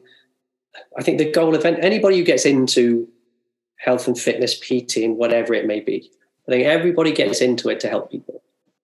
That's it. Because there's not, unless you're some oddball influencer, you're not going to become a millionaire doing it you've got you at the heart of it you like i want to see i want to create an army of useful capable resilient humans that are that, that will help that are not only stronger for themselves they make their families lives better. They make their friends lives better. They you know people who just want who just want to help and can physically help others you know because that's that's lacking. As each decade goes past that lacks more and more. We're getting closer and closer to the whole scene in WALL-E where you're just stuck in a chair with everything just given to you you yeah. know and and and people there's so many people who are blissfully unaware that it's it's it's it's moving in that direction you know and how many people who say oh I, I'm, I'm this shape, I'm this size, I'm, uh, I can't go to the gym, it's too embarrassing, people will laugh at me, and all these sort of things. You know, and I hate hearing, I hate hearing stuff like that. We're all, no matter how we look underneath, we're all as capable as each other, you know, in various ways, in various forms. Some are better at some things, some are better at other things, or more. But that's what I think the sandbag can do. And it, I mean, it sounds like a, a, a lofty goal, you know, I'll put a sandbag in a house and every house of every house on the planet. But I'm like, if if I just did nothing but picked up my bag, walked it out of my house, into my car, put it in the boot in the morning, and then did that in the evening. So I'm carrying that 40 kilo bag, mm. 100 yards twice a day. If I did that every day for a year, I'm arguably going to be in better shape than, I don't know, 50%, 60% of the people on the planet yeah. just by doing that simple thing, just picking up a bag and moving it. Yeah. Just that's what we're designed to do. Humans, we're designed to to move, not just move ourselves, but move things. You know, carry things, push things, pull things. You know that, and I think too many people, and again because they're unaware of it, because of the numbers on the bar and the times on the board, that those numbers are telling them that they're getting fitter and stronger. You know, we we I've seen plenty of people come to the gym, other gyms or friends of friends who have come along and just gone, oh, how heavy, how heavy are those bags? I'm like, oh, try that. I wouldn't tell them. I'd just say, try that one, pick that one up. And they'll carry it and put it, and oh my God, that was so heavy. And they already weightlift and do things like that. And you tell them how heavy it is, and they're either shocked at how light it is. They thought it was going to be heavier because it felt heavier, because they're putting their body in a position that they're completely unaccustomed to because of the nature of it. What I tend to find is Olympic weightlifters hate sandbags, hate them because they're so inefficient. And Olympic weightlifting yeah, is all about efficiency. There's no technique. No. Actually, I, I disagree. I think there is a technique with a sandbag. There's, you know, yeah, there's a, there's a, there's, there's a good, there's a good, I don't like to use the word position because it's, there's putting yourself into an anatomically better or mechanically better, safer position that yes, there is. There's there's there's a bad or a worse not, way to pick up a bag and a, and a, better way to pick up a bag. It's a, it's a different technique. Yeah, there's mm. perhaps not quite the minutiae that there is mm. with no. a snatch or a clean, but there's definitely a technique. And I think mm. I think it's easier to find your groove with a sandbag without having to have a hundred different cameras on you looking at your grip, your foot position, your hip position. Um, I was going to ask, do you do R when you write a workout in your gym? Do you write RX? No, I haven't for years. Yeah. Probably five years. Yeah, we stopped doing that years ago. We don't have a leaderboard. We took out the leaderboard. Um, and we, we, we use an app, we use Train Heroic, and we give people the option. You know, if you want to score this, this is how you score it. If you want to do this, this is how you score it. So the scoring becomes them rather than, and if people want to create that mm. semi competitive, or oh, what did you get? They'll do it amongst themselves, you know, with the people they know who will respond to it. Because it's, I'm not a fan, I'm, I'm kind of, I'm not a fan of saying, right, let's take all of this stuff away and what we do is what we do you know, because I still think what you talked about with progression, there still needs to be some measure, some measure of are you are you getting not better isn't the right word. Are you in are you improving? Are you getting more confident? Are you you know but that how does it feel? I think I think exactly. I think feel is is is a word that is often missing from the fitness industry. How do you feel now in comparison to how you felt before you started whatever you've just done. Mm. And you know, the amount of people, because we do, like when we write a workout on the board, we give, we go for stimulus. We have medium, high, we have, um, sorry, low, medium, and high intensities. So we recommend, okay, today should be a high intensity workout. Therefore, we'll either put a time cap on it or, or whatever, or whatever it is. And the difference being, and I've had this conversation with probably for the last four years with people, we'll do a 20 minute workout. Okay, medium intensity, because you can't do a high intensity for 20 minutes. It's impossible. You know, no matter how hard it is, it's not high intensity. And at the end of the workout, people will be huffing and puffing, going, My God, that wasn't medium intensity. And I'm like, Well, it was because you finished it. If you went high intensity in that workout, you, you wouldn't have got past five minutes. So the fact that you finished it, but they people mentally see the word medium and think, oh, that, that'll be quite easy. You know, you're still going to be breathing heavy, you're still going to be working hard, but you're not doing it flat out because you can't. You know, and people struggle with the concept of high intensity should be five minutes around it. Well, really, it should be two minutes at the most. You know, if you want to go full on high intensity. And what we what we do and what we've done for years, and I totally on board with this, is the higher the intensity, the lower the skill. Because the high, the higher the skill, that gets in the way of intensity you can have a certain amount of intensity, but you can't go as high as you could with a sled or with a bike mm. or you know there's a level of intensity but if you want true high intensity it's got to be something that you cannot get wrong that you can't even that, that you just head down and go. Run. otherwise yeah yeah exactly. Otherwise it's it just becomes you pacing the workout you know? And that's the thing with another thing with the um, with the competition side of things, whether it's a CrossFit competition, a functional fitness competition, like whatever it is, is everybody paces because they know they potentially got four or five workouts coming up, and you don't have to win every workout to do well in it. So everything becomes paced, you know, at a, at a, at a manageable, you know, intensity. And a lot of people have avoided full.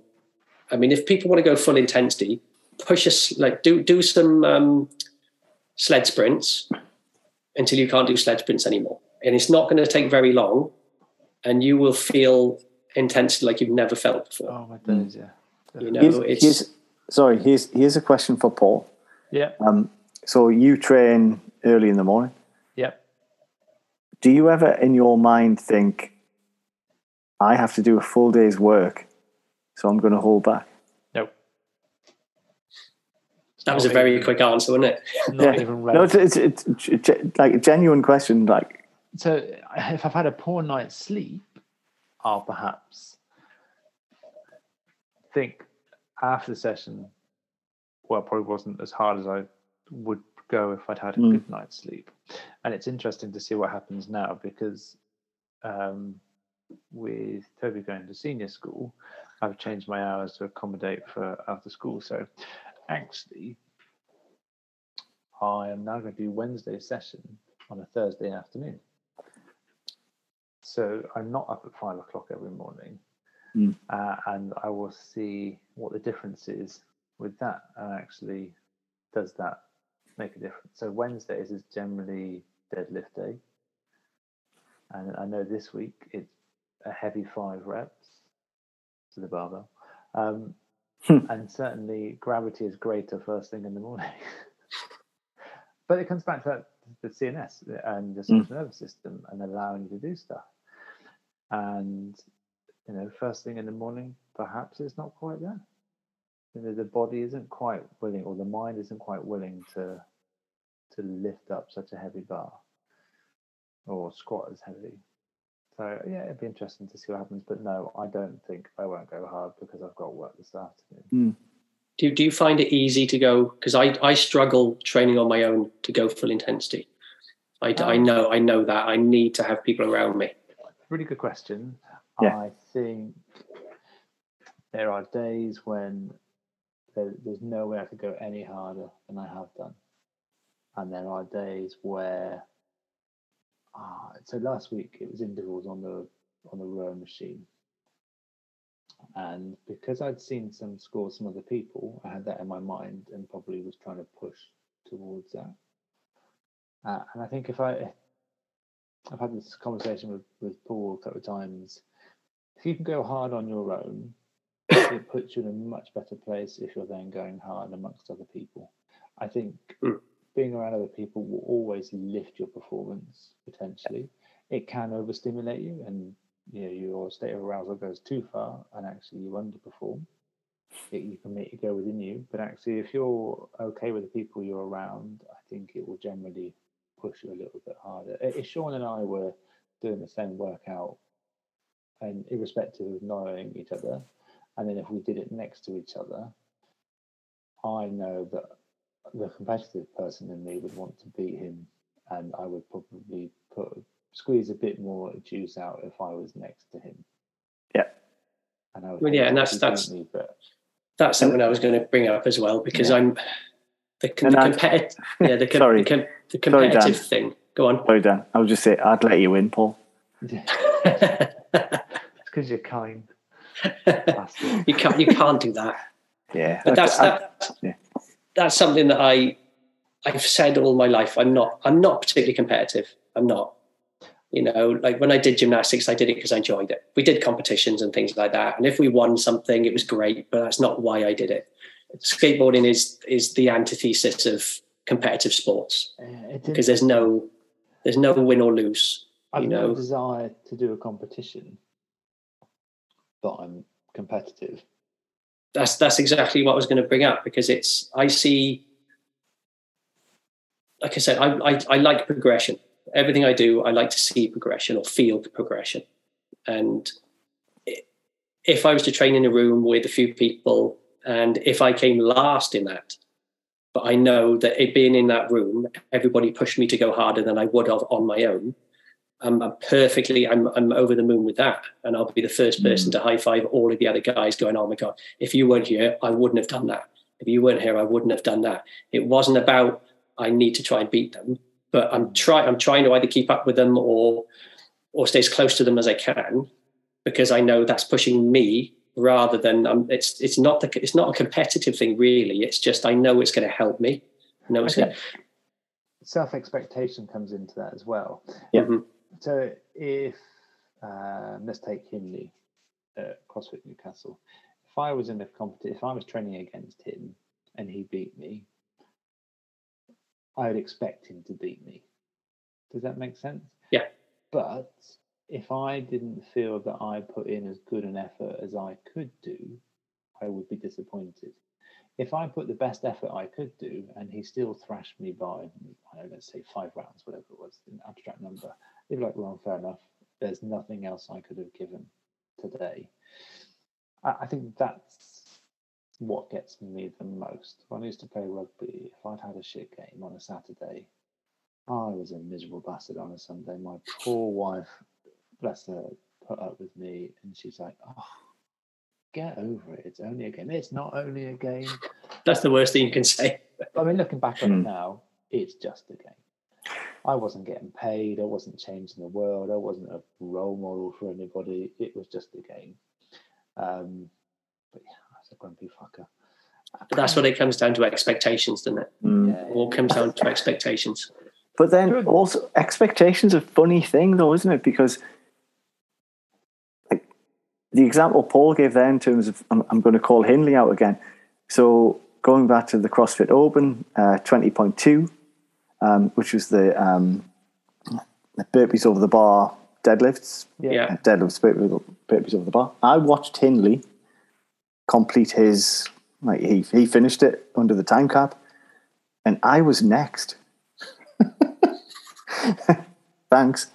Um, I, I I broke myself, like literally all in, like hundred percent in, and I didn't get isn't it? anywhere near that. I was okay with that. I, I wasn't comparing, and I think it goes back to what we said earlier in terms of in terms of the number on the bar, in terms of what other people are doing. It, it's all relative in terms of what you're looking to looking to gain from it, and if you've put in one hundred percent effort, as Paul said, like what more can you give?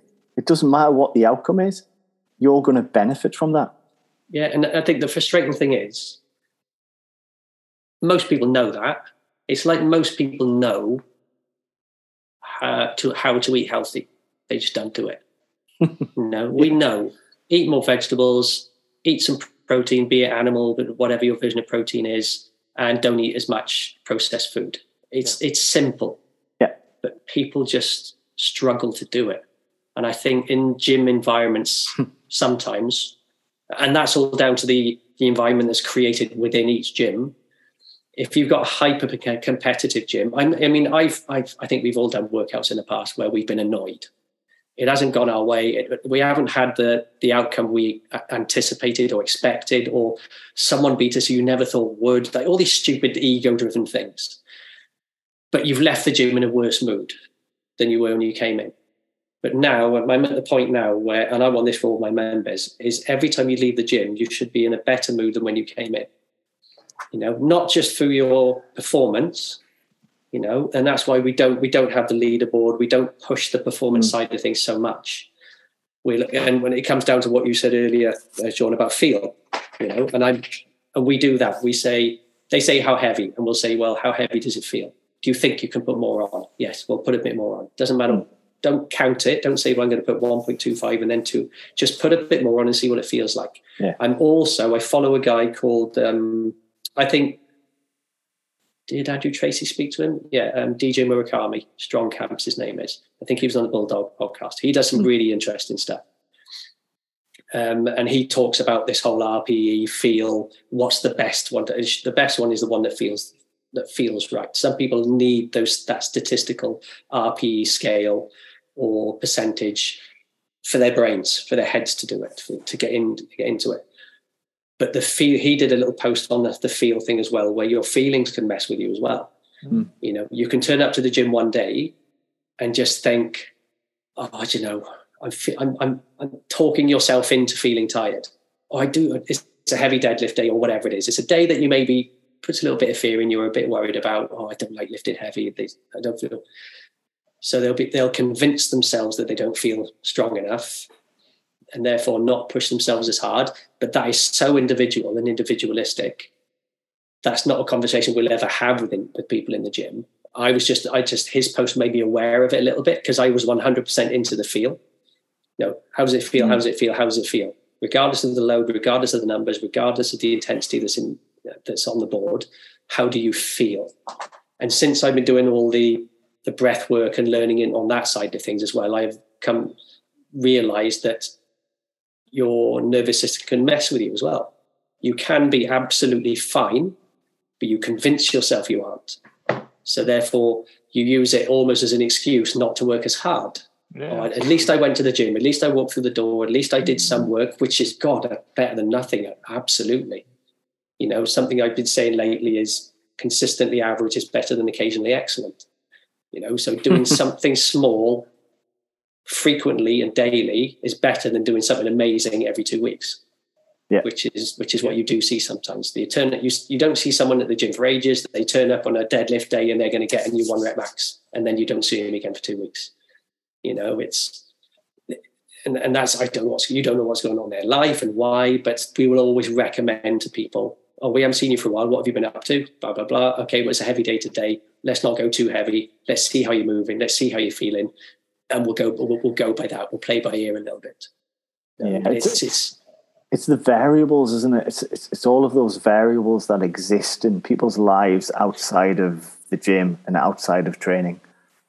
They have such a massive. Well, they, well, they are there.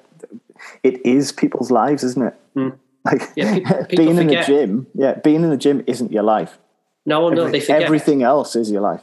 Yeah, they forget that that one hour a day, which is for some people, it's like it's popping the cork on a champagne bottle. Oh God, all that stress has come out, and like that's great, but it's not healthy for the gym to be your only outlet Mm. for those things. But also, It's, a, it's some, a- but also sometimes that can actually be the thing that that person needs absolutely, to absolutely. to cure themselves of the terrible day or whatever they've whatever they've had. Yeah, it is. It's so difficult, especially Yeah. since the lockdown and the conversations around mental Mm. health and all these things, which is great. More people are talking about it, but you know, the gym. You don't want the gym to be that that sticking plaster. That's the only place I feel I can be myself. That's the only place I feel I can I can be free. That's the only place I feel I can do these things. It's like, well, you're only there for an hour. What, some of the other 23 hours of your day so awful that this is the only thing that you feel keeps your mental health, keeps you sane. That's a that's a deeper conversation that any of us are are able to to handle, you know. But then a lot of people are are afraid to take that conversation any further. Yeah. Because it's it's scary, you know. It's a to have that thing potentially not taken away from you, but to open this can of worms that suddenly I mean, Andrew, Andrew Tracy had a good um, has had a good point. The last couple of things I've listened to, um, about doing hard things. You know, I think I think uh, that's what he said it on when, when I had a chat with him, saying if you're doing Murph, you know, I think we had the conversation about Murph, and I don't do it. I just don't do Murph anymore because it just beats the shit out of me. And I understand why people do it, and I totally get it. It's just not for me, you know. Um, and you got some people who do Murph, and they'll do all the hashtags, oh, fallen heroes and hard and blah blah blah. It's like, yeah, but you've been posting about it for the last few days, and you've been looking forward to it. So if you're looking forward to it, you're not challenged. It's not hard. You know, it, it's a hard workout to do. But if you're excited about it and you're enjoying it, then it's going to be much harder for you to sit in a room and meditate for an hour in silence. That's going to challenge you. You know, if you're choosing to do these things that hard, are they really hard? And that, uh, that was a really good point. That was an interesting angle that I'd never thought about before. And I've done it myself numerous times. And that's why I did that Sisyphus gauntlet because I thought every one of these workouts is taking me completely out of my comfort zone. Then none of them are particularly impressive. Actually, that the one thing I did years ago, my, my anxiety was so bad at one point that I couldn't I couldn't travel more than about four miles outside of where I live. You know, I did something called hodophobia, which is a fear of being away from a central, from like a, a home home environment. Uh, you just have panic attacks. And we signed up to do the the fan dance in Pen y Fan, which is the uh, 24 kilometer ruck in the winter, up and down and back again. And it was raising money for a member's wife who had breast cancer. So everyone's saying, and I'm like, I can't say no to this. I can't say no. I'm just going to have to do it. I'm just going to have to get on and do this. And right up until the night before, I was like, I, I can't. I'm just going to have to pretend I'm sick or pretend I'm ill or something. Anyway, ended up doing it. And, and I still say now that that is probably the most proud I've ever been in myself, is completing that, putting myself in a situation that was just immensely uncomfortable for the entire time, but finishing it and then just feeling this, I can't believe I did that, you know? And I think that sensation is missing with a lot of people Mm. because all of the things that they are doing are within within a comfort zone. And I'm not I'm not a David Goggins character at all. I think he's crackers. I think he's absolutely bonkers. He's incredibly impressive, but my God, he's absolutely bonkers. So I'm not saying right, you need to push your comfort zone, everything you do. Absolutely not. But you need to do something occasionally that makes you really uncomfortable.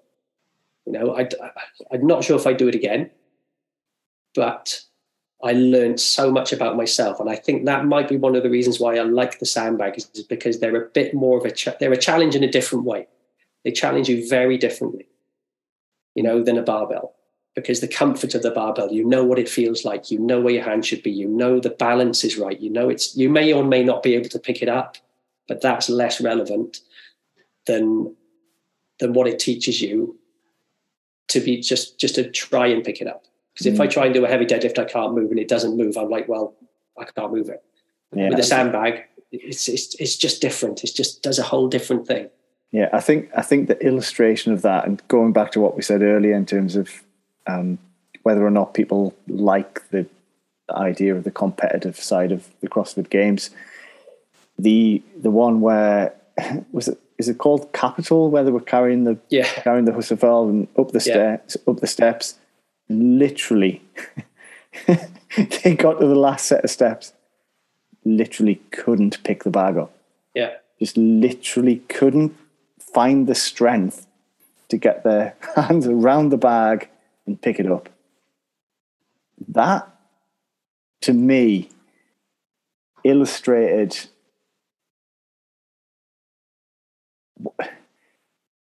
not necessarily what people should do. People shouldn't go to that level, but yeah. try something that is difficult, mm. that is going to challenge you and you're not sure that you can actually do. You're not sure yeah. you're going to complete. You're not sure the the unknown. You know, and I know CrossFit for years talk about the unknown and unknowable, which I'm, I'm these days I'm not really on board with because if you if you don't know what you're training for, you know, and that the CrossFit game side of things, I think they should know kind of the sort of stuff they're going to do. When they introduce something new, it's interesting, you know. Um, but if you don't know what you're training for, how do you train for it? Whereas if you're doing CrossFit as a or any sort of that functional fitness training as a training methodology to become a better human, then you need that bit of variance. You need that things that are going to challenge you in in different different movement patterns, different um, different planes of motion. All this, there's so much that comes into it that it's not as simple as just. I mean, anyone can program a hard workout. Hard workouts are easy. I mean, I I jokingly say it's easy it's easy to fill a gym.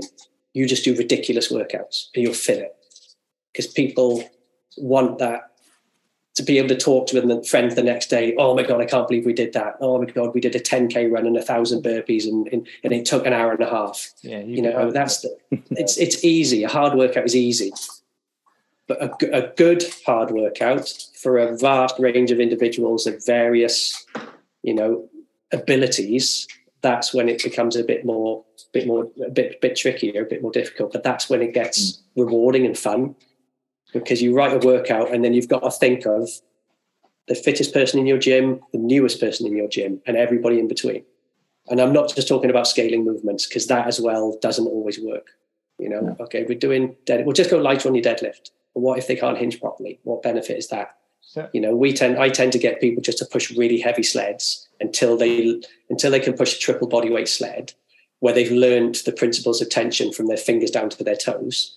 Then I give them a bar or whatever it is, and I'll say, right, you know, the way you felt pushing that sled, I want you to get that feeling here. And because they've done it and felt it, it makes a bit more sense to them as opposed to me saying, right, head forwards, hips back, shoulders down, midline tight, there's a million things to do top to bottom. And if all they're doing is responding to what you're telling them to do, they're not necessarily learning anything. They're just responding to a command. You know, the the goal for us, and I think for most people, should be autonomy. Is getting to the point where if if we've got members in our gym, twenty years later, without sounding a bit mean, I think we've done something wrong. You know, the idea is to get if they just love the gym and they're the friends and they're okay, fair enough. But if they're if they're coming to you and they want to become the fittest, strongest, most, resi- most resilient version of themselves, they should almost outgrow the gym. And they might move on to a totally different sport. They might start doing triathlons. They might start doing mm. all because there's there's so much more outside the gym than just getting better at being just getting better at being good at exercise. I was going to ask you, do you have people that come to the gym to train for outside for other sports? Um, not as many as we did. Some of them, some of them will be like, oh, you know, we I play rugby with, with a, a, local team every Saturday, but no, that stuff we tend to keep more individuals. I had a I had a meeting with a guy yesterday who's a an ex-British. He's from Swansea, and he's an ex-British uh, championship surfer, and he's got various issues, hips, knees, and ankles. So that's more one-on-one stuff. You know, I don't think if someone wants to get better at their sport, you need to do your sport. If you want to improve your strength to help you get better at your sport, then that's more individualistic thing because we don't run a structured strength program either through our programming. We have done, but then what if people can't make those certain days? And then, you know, we did percentages, five by five, five by three, five by two, building up to ones. We did that for 12 weeks. We've done all that sort of stuff. But the problem being then is people can't commit to the same days and they miss ones. And then the percentages don't matter and it all becomes a bit messy.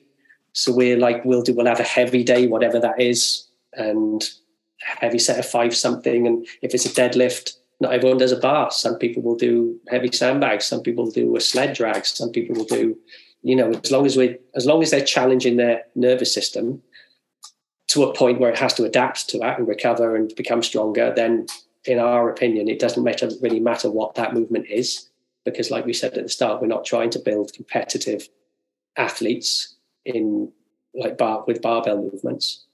We're just trying to get people stronger and more resilient. So it doesn't really matter how you do that. And we'll mix that up. You know, if someone used a barbell one week, we'll try a sled the next week. So you're changing it up. So they're not always doing the same thing mm. over and over and over again. Okay. If you notice they're not getting anywhere and they've been lifting the same weight for months on end, right, well, let's change, let's change the movement. Let's change the, the objects. Let's change the tempo. Let's change. There's so much more you can do to elicit that adaptation for that individual. And some people just don't really, you know, without, without for want of a better word, don't really care. Yeah. You know, it's not on their, you know, they don't care how heavy they lift. They come in and they're like, oh, I'm just not feeling it today. And we're like, that's okay. That's fine. You don't have to lift as heavy as you can. You know, if your eyeballs pop out your head, it's okay. Mm. Don't worry about it. But, but then, then, it's balance. It's balancing it, so you don't let them do that every time they come in. So they end up just staying the same constantly. And I think the difference between gyms, what we do, is we're arguably less members than other gyms, but we put more effort into the individuals. Mm. You know, because you can't have 200 members and and have and know everything about every single one of those 200 members, but you can do that with 60 or 80 or maybe 90.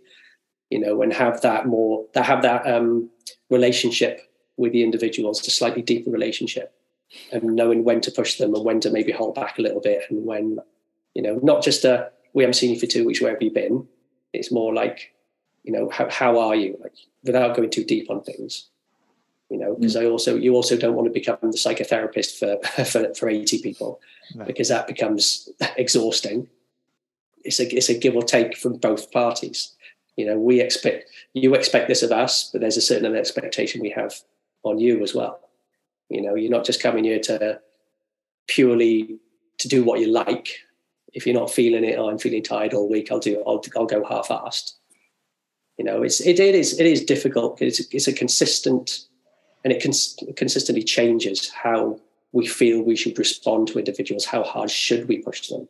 Should we push them at all? You know, if we push them too hard, will they just turn off and hate it? You know, it's there's certain individuals who you will just kind of not leave to their own devices, but they don't respond to being pushed. You know, they'll find their way. You're just there to make sure they're doing it safely. You know, and they're just they just it's it's it is constantly not necessarily tricky. It's it's it's always different, always different. I'm gonna just go back to um, Sean, you mentioned the capital workout at the CrossFit Games and doing different things. So I think perhaps the problem, I never go back to CrossFit in some respects, is that people have become too homogenized, too sterilized, and have forgotten the earlier stuff that CrossFit put out. So when we had, mm. we had Carl Paoli on, and he talked about Adrian Bozman and the stuff that was going on at, at CrossFit San Francisco. And actually, a lot of this is programming that was done by Boz. They were doing back in the early days of CrossFit. And when they did the dumbbell workouts in the open, you know, actually, this is all stuff that's written in the journals from way back. Same with the sandbags, same with the gymnastics stuff. I think the risk is people become too tunnel visioned on what things should be as mm. opposed to what they could be. And there's a big broad base there to tap into. Does that make sense? Oh, people lost their shit with that open. Absolutely lost their shit with the dumbbells. I, mean, we, I get it because they didn't have the equipment. So I think, that, but beyond that, there was no need to lose your shit. You should. Oh no, we, I mean we we were having to buy a lot of gaffer tape and gaffer tape in 1.2 kilo plates onto the ends of uh, of dumbbells. But oh god, yeah, there was, and it happens almost every year because you have people. Where's where's the heavy stuff? Where's the heavy barbell stuff? Because arguably, you know, when I did it, I was never a particularly strong lifter, but that stuff is fun for a while. It really is because you see the progression very quickly. Hmm. If you're learning the Olympic lifts or learning the, the, the squats and the deadlifts and, the, and, and those sort of things, you go from lifting hardly anything to close to your body weight to then into that in a, in a pretty pretty small window compared to other movements. Compare that to gymnastics. Someone will get a body weight deadlift way before than they get a pull up. Someone will get um, a body weight clean and jerk probably way before they get a handstand, a strict handstand press up. Is that true? Is that true? Someone will get a body weight deadlift before they get a pull up. Uh, I'd imagine so. That's yeah. mad. That, wow. That, sorry, I'm just there. Yeah, that's Partic- well, particularly with particularly with females. And one one of the things we had a bit of a, a thing in the gym for a while. This was a few years ago, where we were like, everyone should be able to do a push up. Like no, unless you haven't got arms or you've got some horrific injury that stops you from doing it. There's there is no excuse for not being able to do a push up. As in, if you, have, if you haven't got arms, that's a pretty good excuse. It's, yeah, it's tri- it's tricky without arms. You know, it's yeah. I wouldn't. It, that's that's massively scaling a press up, if you ask me. Um, listen to Tenacious D's uh, album. I know what you're going to say now. past the uh, no arms push up. explore that, people. We'll have to put that song as a as a soundtrack to this. Ah. Yeah, but we had, but so we went through a little phase of okay, we're going to do uh, Pavel's grease the groove thing. We'll do push ups every single day, not to failure everyone works out the most reps they can do, and then you do 70 to 80% of those every time you come to the gym. And there was quite a lot of the girls or ladies who got to the point where they were like, I don't want to do this anymore. I don't need a press up. What's the point? I don't need a press up. Yeah, we're willing to do cleans. We're willing to do all these other movements, you know. And when we talk about egos, we forget that it's not just people talk about egos with guys. It's not just guys with egos. It's everybody it's children, it's it's ladies, it's it's we've all got them. And it's not bad. It's just when we just need to know when it's becoming a problem. But it was really interesting to see one or two people say, Oh, do you know, I'm just not going to get a press up and I'm happy with that. And then someone else went, Oh yeah, I know what you mean, I'm with you as well. And you saw it spread a little bit. And to the point where we like, well, we, we can't force people to do a press up. That's ridiculous. Like telling people you, you can't come to the gym unless you can do a press up but it was just interesting to see people unwilling to work on the things that give you very small increases compared to the things that give you very immediate feedback and immediate increases. Oh, I added one kilo to my clean. Oh, I picked up this and I couldn't pick it up last week. Whereas with a press up, they couldn't see, right, you're going to have to go through the process of plank, eccentrics, shoulder taps, you know, and within within 12 weeks, you'll do a press up. And you can do the same with a pull up. Within 12 weeks, you'll get a pull up. If you do these, you'll get a pull up. And then getting getting to the point maybe four weeks in of just going, oh, I'm bored of this. I don't. People don't like mundanity and repetition. They like the sexy stuff. Yeah, that's that's strange. I thought I think I think I did a post on it. I was thinking about the other day. What makes one movement sexy, another one not sexy? I'm not sure sure where that happened and when it happened. You know, because what makes a barbell clean on paper sexier than a sandbag clean because they're both basically the same movement. You know, you start in the same position, similar position, you finish in a similar position. You know, but you can you can slow motion. I suppose you can slow motion a barbell, and you have the elbows coming round, and you catching it, and it's sitting on your shoulders and standing up, or like like that. But it's the same movement, and we've somewhere along the line we've decided these are cool, these aren't you know and mm. sandbags i don't think will ever be cool they'll be used and they're getting used way more now than they ever have which is great but they're still an ancillary bit of equipment, an accessory bit of equipment. I'll, But- I'll, But who cares? Who cares what's cool? exactly. In my in my world, I, I don't care. Yeah. I think, I think if you went, if CrossFit never happened, the barbell wouldn't be as sexy because actually, Yeah. before CrossFit happened, no one really gave a shit about whether No. they could do a snatch or a clean. And maybe it's just the tunnel of, the, of what we look at on social media because that's the frame of reference we have. But a lot of people I know, so my patients coming in, they wouldn't know what a clean was or a snatch was. It's not sexy to them. No. A- a- and maybe if the sandbag continues to grow and grow and grow, actually it's a sexy piece of kit. And if you can clean that 100 kilogram sandbag up onto your chest, then actually people appreciate it. And at the moment, people have a barbell as a frame of reference, Mhm. so therefore it's easier to more to be more identifiable as people become more and more exposed to handbags, then actually that will become sexier. If you go back 10 years and looking at kettlebells, no one was really interested unless they were Russian. That's a generalization. But now you watch some of the flows that go on with kettlebells, pretty sexy. You know, some of those heavy snatches, poof, yeah. I mean, an overhead, a a double overhead squat with two kettlebells.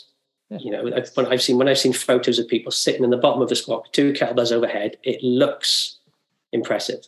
You know, I'm like, I'm like, damn, I wish I could do that. You know, I, and I know it would take me years to get to that point. And again, am I willing to spend years just to be able to do that movement? You know, it's it's it's it's funny the whole i think the old the older i get and the more i do this actually yeah the older i get the more i do this the less i do better i hope you know because i'm getting to the point now where i am thinking and not not negatively in any way i am thinking 20 years down the line i am thinking as i get older you know and the aches and pains i've had through doing exercise for 12 years is and, and skateboarding as well. The stuff I did skateboarding is I'm paying for now. So I don't want the stuff I do into the gym to be paying for in 20 years' time. I want the stuff I'm doing in the gym to me when I'm 70, I feel like I do now. This is You what know, we said with Kev Toonan, wasn't it? it? It's you know, will your future self be grateful for the effort you put in, or will it be disappointed in the stuff you slacked off on?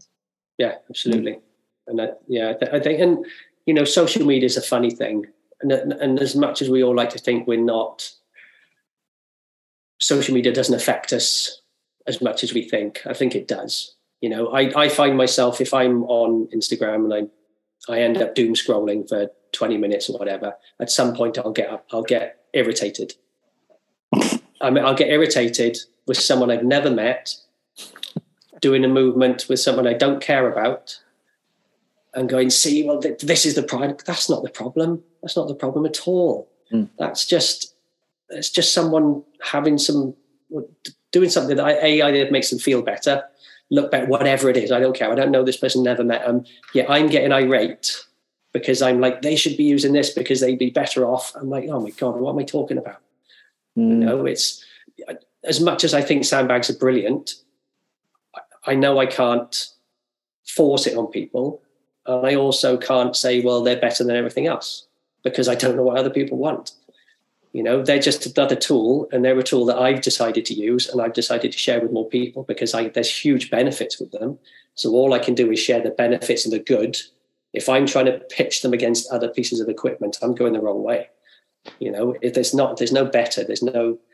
It's like okay, you use a barbell, keep using a barbell, but if you've chucked in a couple of carries a week, a front rack carry and a bear hug carry twice a week, you might notice that other things start working better. Your barbell starts moving smoother. You get less lower back pain. These things might help. And so is, if this you what, is this what you've tried to do with the program that you released? Yesterday. Uh, yeah, yeah, kind of. I wanted.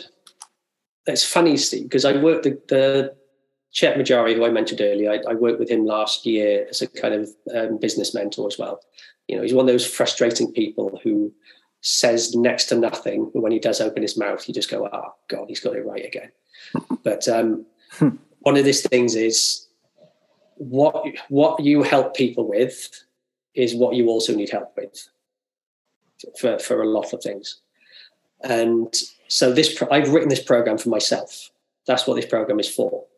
But I know there's loads of people around the world who are the same as me, who are maybe have trained for a fair bit of time, have got to a point in their lives, I'm guessing 35 to 40 plus, who, like you said, like said Shauna, less interested on the whats and the whys and the weights and the loads and are more interested in how it makes you feel and does it improve your life. And and you don't necessarily have to go to the gym to do it. You can do it in your garage. You can do it in all these places so I wanted it because my training over the last probably two or three years, probably since lockdown, has been really sporadic, and I've just been playing.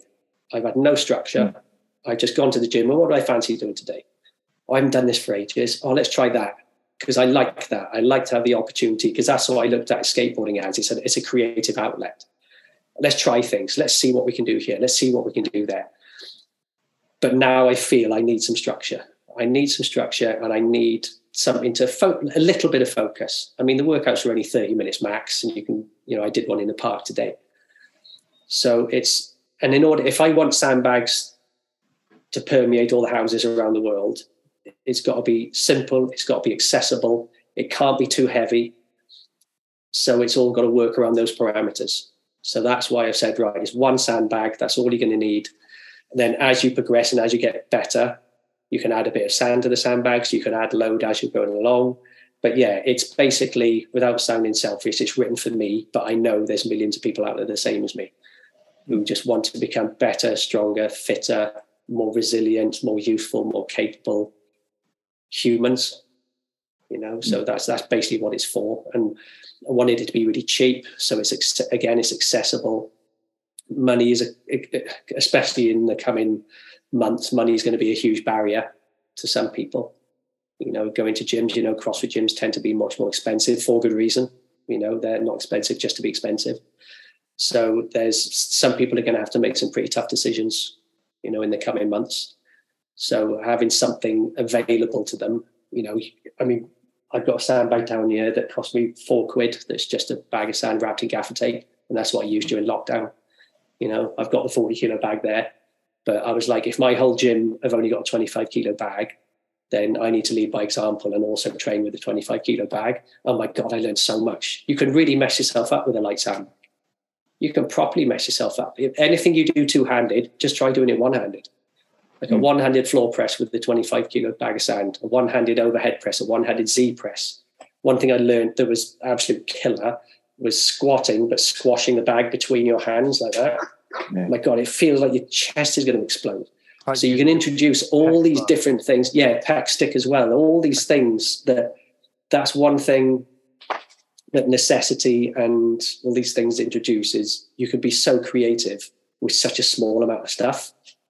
And I think that's what I like. That's what I like getting into because I used to do painting and graffiti, and I've been quite an artistic, creative person for my whole life as well. So I think I like to try and bring that into what I do too. You know, so it's it's just trying to make good, solid, structured programming accessible without being complicated. You know, because the barbell stuff gets complicated. Yeah. Percentages, all this sort of stuff. RDLs, like what what part of the deadlift do you need to do? Do you need to do the RDL, a stiff legged? Do you need more good mornings? All these things come in because there's so many nuances within a barbell work. Whereas if you just want hard work, that you're still going to get stronger, fitter, improve certain skill levels. I, t- I tell you what's missing in a lot of people's show programming is athleticism.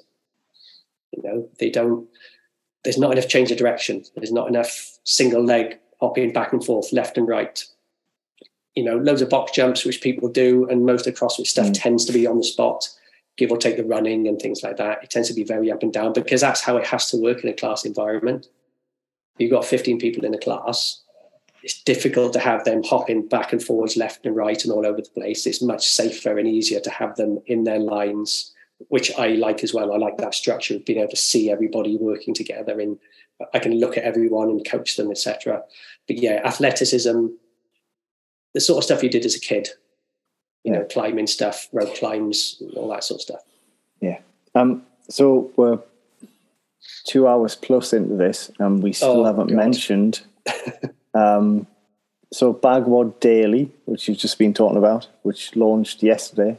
Yes. Um, I will tag all these things in the uh, in the note.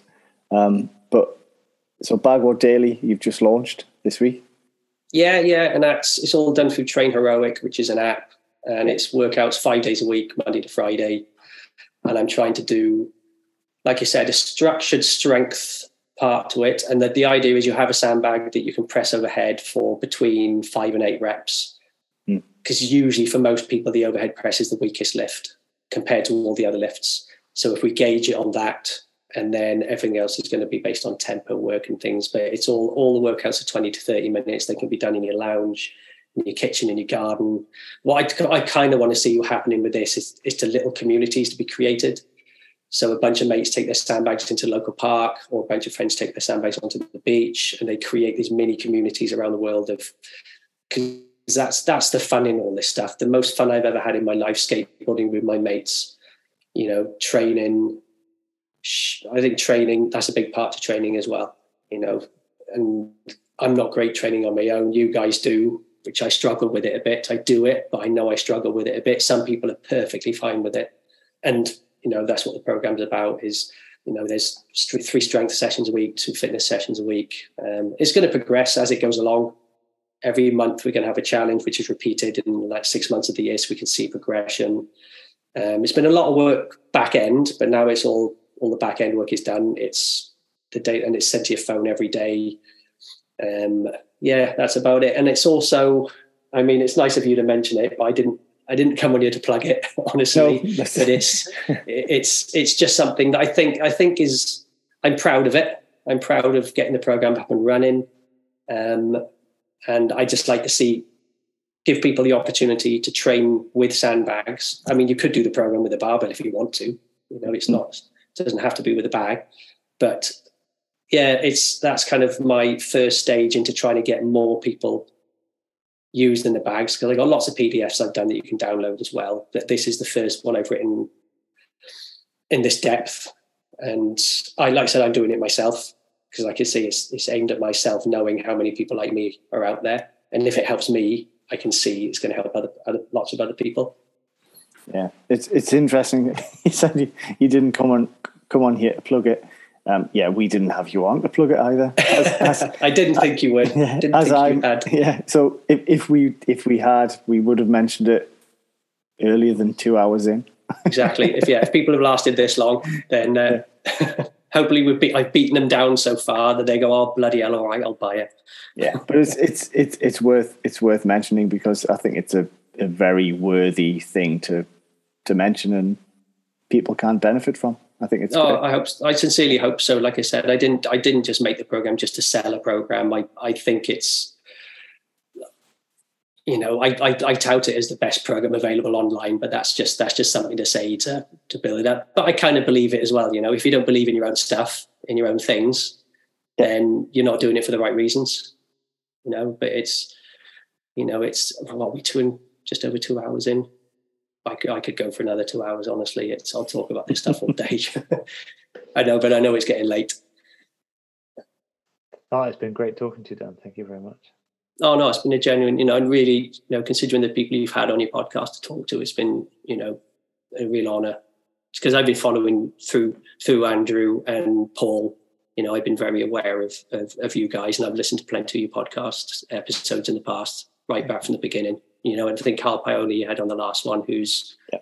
you know, a pretty interesting guy. You know, his his angle and his his his philosophical outlook Mm. on movement in general is is pretty inspiring to listen to. Very top man. Yeah. Yeah, definitely. So people can find you at BagWOD on Instagram. Yeah, BagWOD on Instagram, Anti Fragile Movement on Instagram, Outcast Swansea is the gym on Instagram, um, antifragile.co.uk, uh, sorry, antifragilemovement.co.uk, and the gym is outcastswansea.co.uk. It's a lot of social media stuff I end up doing every day. I've, I've built a rod for my own back, setting up all these different accounts. I tell you what. But yeah, it's it's uh, you know, and my my outlook over the last years has changed, and it'll probably change again in the next few years. I think if you're not changing and looking at things from different perspectives throughout, then you're not growing and you're not you're not moving forwards. So it's always that you know I'll, I'll probably in two years' time look back at what I've done and gone, ah, yeah, shouldn't have done that. But that's part that's part of it, isn't it? That's part yeah. of the learning process. Yeah, totally agree. Yeah. Thank you very much, Dan. Yeah, very it's, cool. It's been a really really cool to chat, guys, and hopefully we'll chat again sure. in the future.